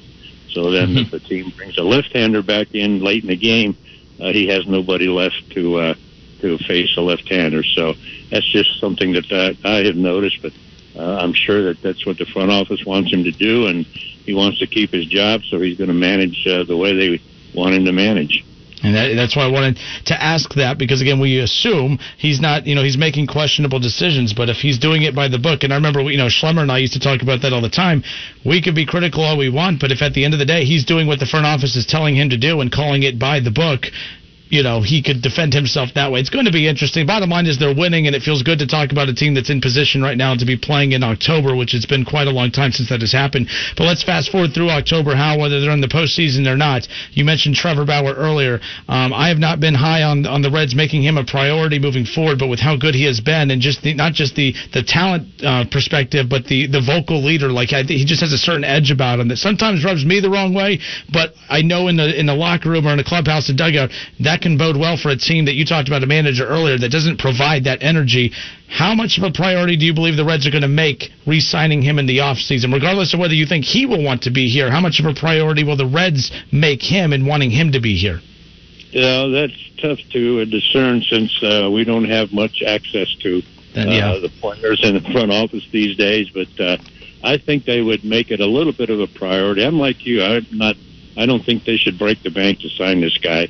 Uh, I know he has said that he will only sign one-year contracts, but uh, recently he came out and said if the right offer came along, uh, he would sign a multi-year deal for the right money. But I don't think the Reds can afford to uh, make what he would probably command. So uh, I don't think it's that great of an issue for them to uh, bring him back. Plus, uh, we saw what he did when they brought him here last year. So you know which Tre- Trevor Bauer is going to be around for the next two or three years. All right, the Hall of Famer Hal McCoy, good enough to take time and talk a little Cincinnati Reds baseball with us. A big series with the Twins coming up this weekend. Hal, I'll send you out with this.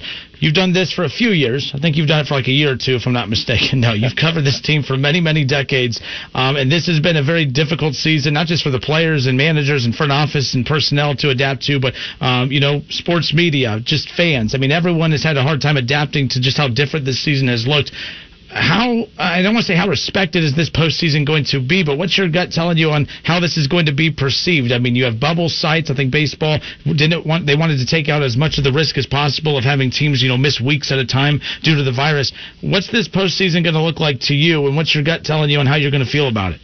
Yeah, it's totally different. I mean, the whole 2020 is totally different for the entire world, and uh, baseball is no different. So it is going to be different.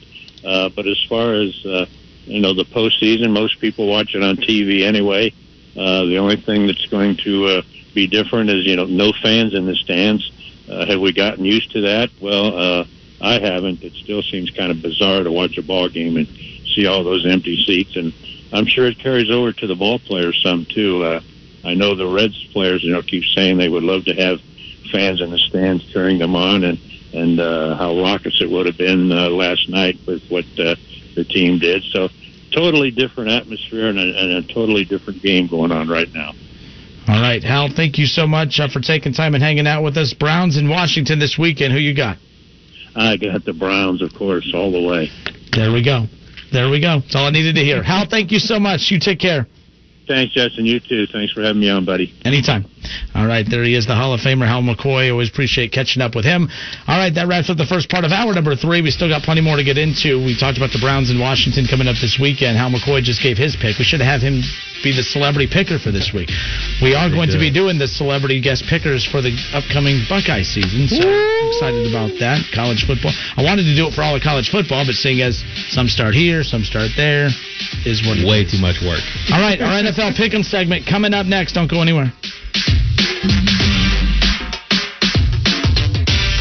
Cowboys fans. But really, Justin Kinner, you're a Cowboys fan and a Browns fan? Good Lord have mercy. I don't know what the hell to do with y'all. I really don't. Back to the Justin Kinner Show with Kev Nash on 1410 ESPN Radio.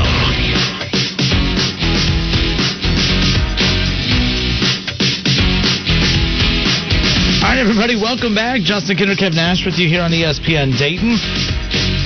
Had a, quite a jam-packed show today. We had two guests. We started the the guest list with, of course, uh, Dick Vitale. We talked to a lot of Dayton Flyers. We talked about his brand new book, The Lost Season. A look at what the journey to the 2020 National Championship could have been, and we have it right here in studio. And of course, uh, when you go to dickvitale.com and you order a copy of this book, or the you know any you know the pirate or not the pirates, I'm sorry, the Giants, you can't control what they're doing. You can't control what the you can control what you're doing though. Yes. And that's what the Reds have basically focused on this last week and a half, two weeks. Taking four from the Pirates, two or three from the White Sox, taking three of uh, two or three from the Brewers. Off day today, and hopefully they could pick up uh, where they left off with the momentum.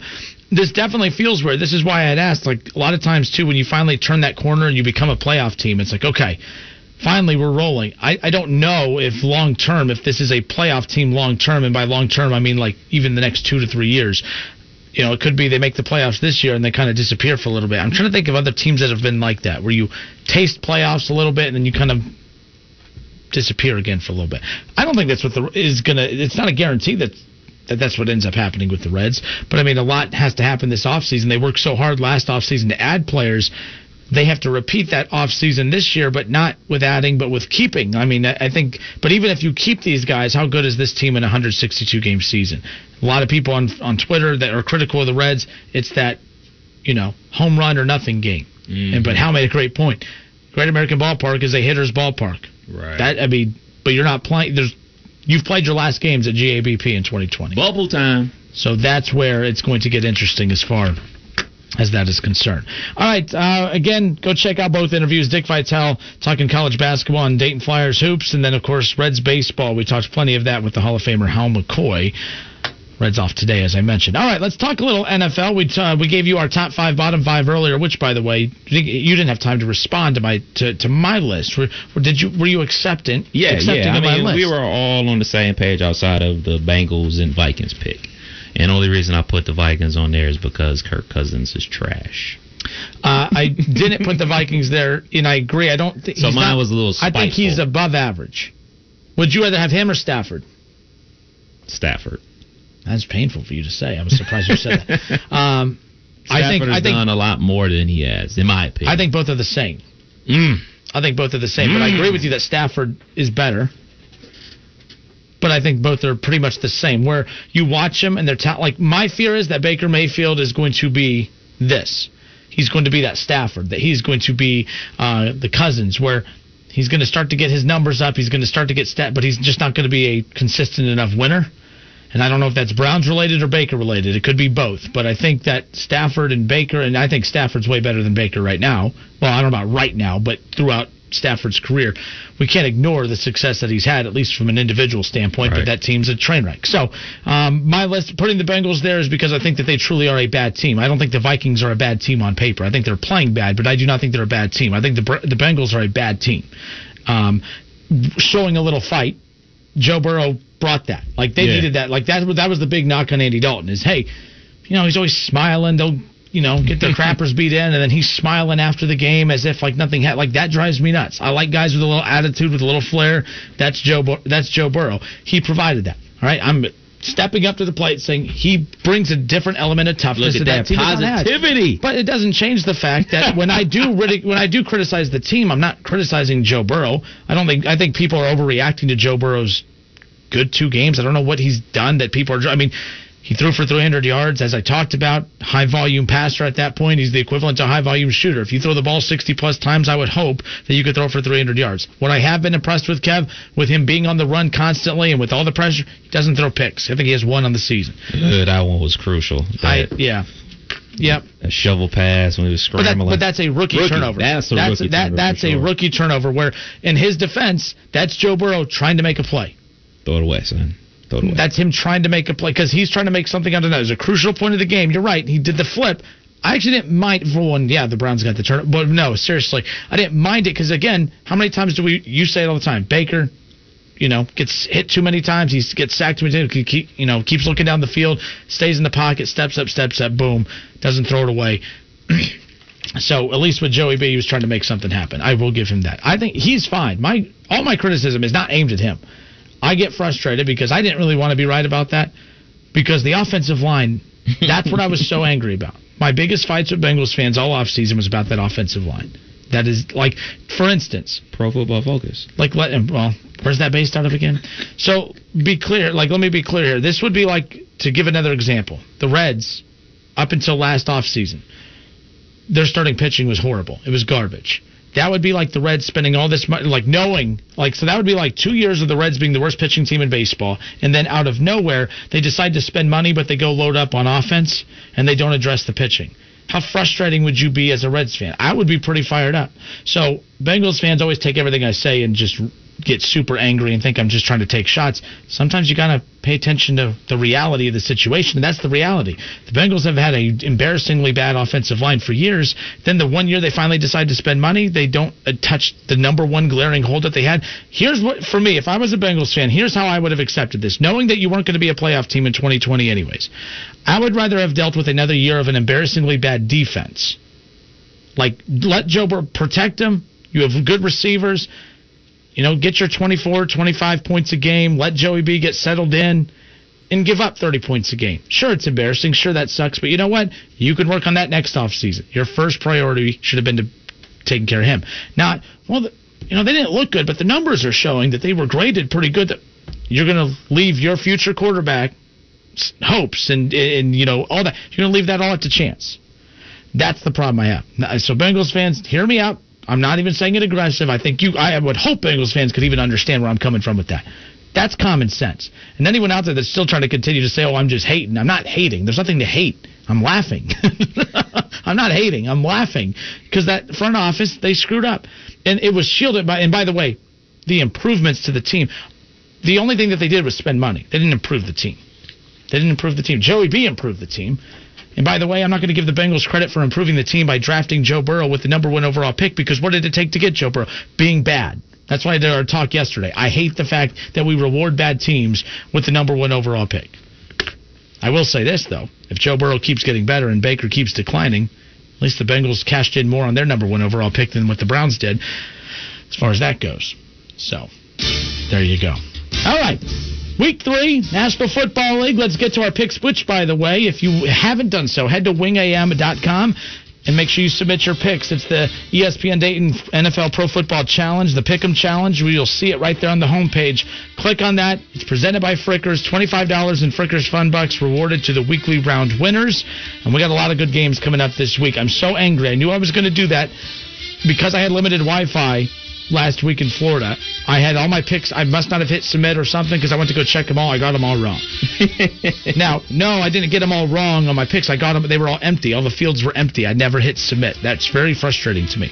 So I have made sure that my picks are good to go for this week. What's up? Breaking news: Purdue wide receiver Rondale Moore is opting back in to play for the Boilermakers this upcoming fall season. That's great news. Good for him and good for them. Well, I think I get why guys like like Wade and others for Ohio State who are going to be playing on huge stages. Are you okay with him? I, I don't mind him coming back. But Yeah, I mean, I think it's a bigger risk for him than Wade and some of the others. I don't. I think it's a, a great move for him. I think it's a way bigger risk for Shaun Wade and a Wyatt Davis. Those guys were first round locks. He's like Laura has been in multiple for, in mock dra- again mock drafts, but I think yeah, I think he's like lower tier, so like he's trying to up his status, and one way to up your status is actually play some football. So I'm with it, and obviously I'm with the Ohio State guys coming back. what if Micah Parsons? Do you think he opts back in? He has plenty of time to do it. Ain't no linebackers or running backs opting back in. I would tell him no. But you never know, man. Shoot. I didn't even think about him coming back. So that's pretty cool. Ron Moreland on Facebook. Justin, where do you put the Browns? You only beat the Bengals by five points. Come on, man. Where your head at? Guys, we got to stop being so simplistic with, oh, man, if this team beat them by five and we lost to this other team by 10, man, we're going to get. Tra-. That's too simplistic of a way to think. Let's be clear here. As far as this is concerned, the Browns have a embarrassingly bad defense, and they have three. It, it, the Browns' defense has been embarrassingly bad to start, but a lot of their top defensive guys are out, and they're getting a lot of those guys back. They're getting Mack, they're getting Wilson back, they're getting Denzel Ward back. They're getting a lot of, or not Denzel Ward, but they're getting a lot of their secondary guys healed up and ready to go. I'm still not a fan of the Browns' defense. I said from the beginning that if they don't win the 12 games I predict, uh, predicted them to win, it wouldn't be because of the offense. It would be because of the defense, and that's proven to be a problem here. And so, Denzel Ward yeah. is on the injury report. So he is on the injury. Oh, yeah. so there's that. It's not. I mean, mean luckily, luckily of Washington, and I will say this: the Browns have the easiest strength of schedule for the remainder of the season. And we all know how that worked for them in the second half of last season. They had the easiest strength of schedule for the second half of last season too, and we all know how terrible that went. So, anyways, uh, back to it. Uh, Ron says you can joke all you want. Bengals haven't had a, a win less season. Ron, I'm only joking at your misspelled word there. That's all I'm making a joke about. I mean, I, I don't know what else you want me to say uh, to that. I am. I, I mean, again, I'm pointing out how the team looks right now. The Browns going 0 16 three years ago means nothing to me, and it doesn't really mean anything to the Bengals. Regardless, on to the picks we go. uh, do do do. Tyler Schrody, uh, easiest schedule and worst quarterback. I hear you, Schrody. I see you. You're like the ooh ooh kid. Pick me, pick me in the back of the classroom. I keep picking on you. I keep calling you. Ah yeah yeah. Uh, Trey Green says Bengals O line is a paper tiger. You better have the tiger. I don't think they have the tiger on their side. Tiger King. Yeah, yeah, no kidding. How's Carol Baskins? Is she still in that? Uh... I don't know. I saw Nelly is still out there. Uh, Jeannie Mai is still out there, but I haven't heard anything about the cool cats and kittens. Carol Baskin. Now, like I did hear, the, or like I saw the other day that she did a little interview piece and she was like crying because saying how that documentary ruined her life. Well, maybe you shouldn't have diced up your husband, lady. like seriously, like I mean, her and OJ. It's unbelievable how they both like. They like everyone knows they did it, but they just keep smiling into the camera. Good for them. Good for them. ABC should be ashamed of themselves. If I get up in the middle of the night to sneak dessert or something, and Nora asked me about it the next day, I have guilt written all over my face. I can't lie. It's horrible. These two people chopped people up, and they're sitting there smiling away, looking in the camera like, "Oh, just hopefully I win Dancing with the Stars." Dancing with the Stars. the other guy wants the the Hertz commercial back or whatever the hell it is. I'm like, "Well, you two are crazy." Well, it takes a lot of crazy to to do that. So there we go. All right, let's get to our picks. Isn't that what we're supposed yes, to be sir. doing? Okay, let's start with our Thursday night football matchup tonight. Again, get your weekly picks submitted, or get your week three picks submitted at wingam.com. It's our NFL Pro uh, Pro Football Challenge. It's our weekly pick'em segment again, presented by Frickers. Twenty-five dollars in Frickers Fun Bucks awarded to the weekly round winners. We'll start with this matchup right here: the Dolphins and the Jaguars. The Jaguars. We talked about this earlier. That, that's a team that was positioning themselves to tank. They got. They basically did what the Dolphins did last year. They got rid of all uh, of their talented pieces that basically had them within a quarter of a Super Bowl just three years ago, and yet here they are basically hitting the reset button. Gardner Minshew is a problem for them. He's a huge problem because I don't think they view him as the quarterback of the future, but he's just good enough that he keeps putting them in like they're competitive. Yeah. And they weren't trying to be competitive. Could you stop that, man? Yeah. like, I mean, You they're to. jorts. I think the Jaguars are on the phone with the Chargers team doctor at the moment, at this very moment. Like, hey, how much you charge for them punctured lungs, man? I'm going with Duval. I'm going to go with the Jacksonville Jaguars, man. I'm going to go with them because I like Minshew. Uh, I think, and this is two. These are two teams. For one, I don't think either team is. Neither of them are making the playoffs. It'd be a miracle if the Jaguars did. The Dolphins aren't in position to do so, anyways. I still am not a fan. Me and you are on opposite sides on this. I just don't think there's enough examples of teams who have successfully benched their quarterback with the sole purpose of starting them the very next season. The Packers are the only team that does that on the regular. But again, like that's that's still that's a. I mean, you're drafting the guy to start him two or three years from now. But like the Dolphins, are like, oh, he's not ready yet. He's not ready yet. Every reporter, like I saw a reporter on ESPN get up this morning, you watch him in practice. There's nothing about him that sa- says he's not ready. It's just the team sticking to we're not ready to put him out there. Just like the Chargers try. Again, they need that team doctor. They need that team doctor to go puncture some lungs to get some guys in there. What's a punctured lung feel like? Ooh, I don't want to know. I, I by the way, Probably an asthma attack. if you go to Facebook MD, remember everyone that knows everything about the coronavirus. I'm sure if you said, "Hey, Facebook MD, what does a punctured lung feel like? What are the side effects?" I bet you they would tell you like that. Like uh, for, if I even bring up COVID, a lot of times the comment section fills up with some fact or some stat or whatever that they probably made up on the toilet earlier in the day. But anyways, let's go back to it. So the picks I have the Jaguars winning tonight. The Dolphins need to get their head out of their ass. They need to get Tua Tagovailoa out there. They need to get him out there. For one, here's the other thing too. What if and if they don't like what they have with him, you kind of need to know because if you're on your well on your way to being a top five, top six pick, there's two quarterbacks that are available. Which, by the way, two is good. Two is going to be fine. I don't know if he's great, but he's he has to be. I mean, I just don't get it. He was a, a lock. He was the, he was talked about just like all the other great quarterbacks coming out of college were. Doesn't mean that they're going to win Super Bowls right away, but I mean, I, I just don't see a scenario that he's not good. And if you're babying him, he's just as likely to get hurt next year as he is this year. The doctor said he's 100% healthy. I'm picking the Jaguars, though. They are a three point favorite. Maybe it's the stash or the beard. I don't know. Beard. The All right. beard versus the stash. The Falcons might be the best 0 2 team in football. Not 100% sure. Me and you're going to look at that next week of all the, you know, the undefeateds and the defeateds. We're going to look at who's the best of each of those. I think the Falcons are the best 0 2 team in football. And again, I don't know really what you win for that uh, for that label, that title. But the bottom line is the Falcons. They let one slip through their fingers last week. They had Dallas on the road. I mean, D- Dallas was knocked out. Yeah. And they turned their backs on them and were cheering to the crowd. And the next thing they know, they turn around and the Cowboys got up and gave him a little middle finger and a stone cold stunner and then drank a beer over him. That's what the that's what the Cowboys did.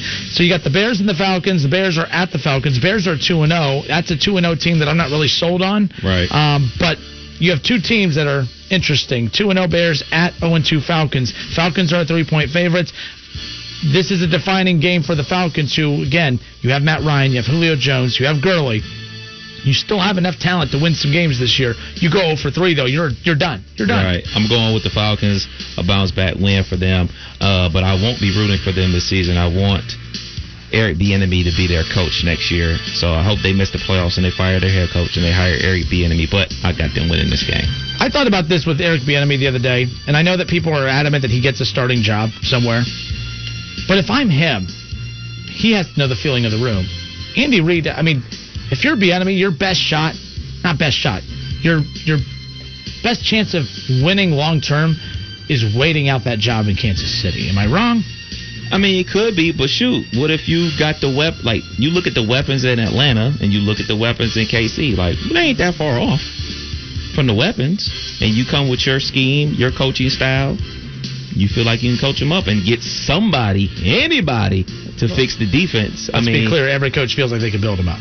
And every coach. But I mean, the Like offense is fine. Like a Patricia, I think he felt he could build up the. Like we see coaches fail all the time that come from really good coaching schemes. All I'm saying is, if I'm him, your best chance at succeeding and making sure you have a spot, a job land into your lap that you can work. Because that's the problem. Like with Ty Lue and other coaches we talk about, where they want a job so bad, it's like you can't just take any job. Right. Because when you fail, not because you can't coach, but because the situation's bad.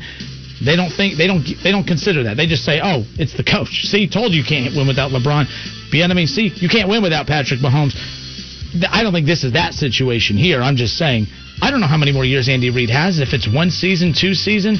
If I'm Bieniemy, I'm like, man, Patrick Mahomes is here for nine more years. every Browns reporter out there, every tweet, everything is about the run game. Baker talked about the importance of feeding the ball to Chubb and Kareem Hunt. Uh, Odell Beckham Jr. talked about how important it is to make sure that they are the central piece of the offense. Every other week, it's been about getting the receivers involved, getting Odell involved early. It's a different tone out of Browns camp today they have to make the run. I mean, that's what they did last week. They, they, I mean, it was all about the run game. If they can keep that up this week, they improved to two and one. I'm picking Cleveland, um, but again, I just feel weird going against Dwayne Haskins, and and and I, I'm worried about Chase Young. I'm going with the Washington Buckeyes. Chase Young, Dwayne Haskins, Terry McLaurin. How'd that work for them last Washington week? Buckeyes. Ah, they won their first game though. Yeah, see, and here's what this is why the Browns will win too. There's actually going to be fans at the Browns game, so you know Washington might be looking for Dwayne Haskins, who's off taking pictures somewhere like he did last be a lot year. of Buckeye fans there. Exactly. Browns win, improved to two and one. Bengals drop to zero and three. There you go, folks. Week three kicks off tonight again. Dolphins Jaguars. Will we see Tua Tagovailoa? That's still uh, uh, that's a toss up. We don't know. We don't know at this point. Thank you everyone for tuning in. Go back to uh, ESPN Dayton's uh, uh, wingam.com to be able to watch the shows, all previous shows, including the interviews we did with Dick Vitale and Hal McCoy today. Have a great night, everybody. Thank you.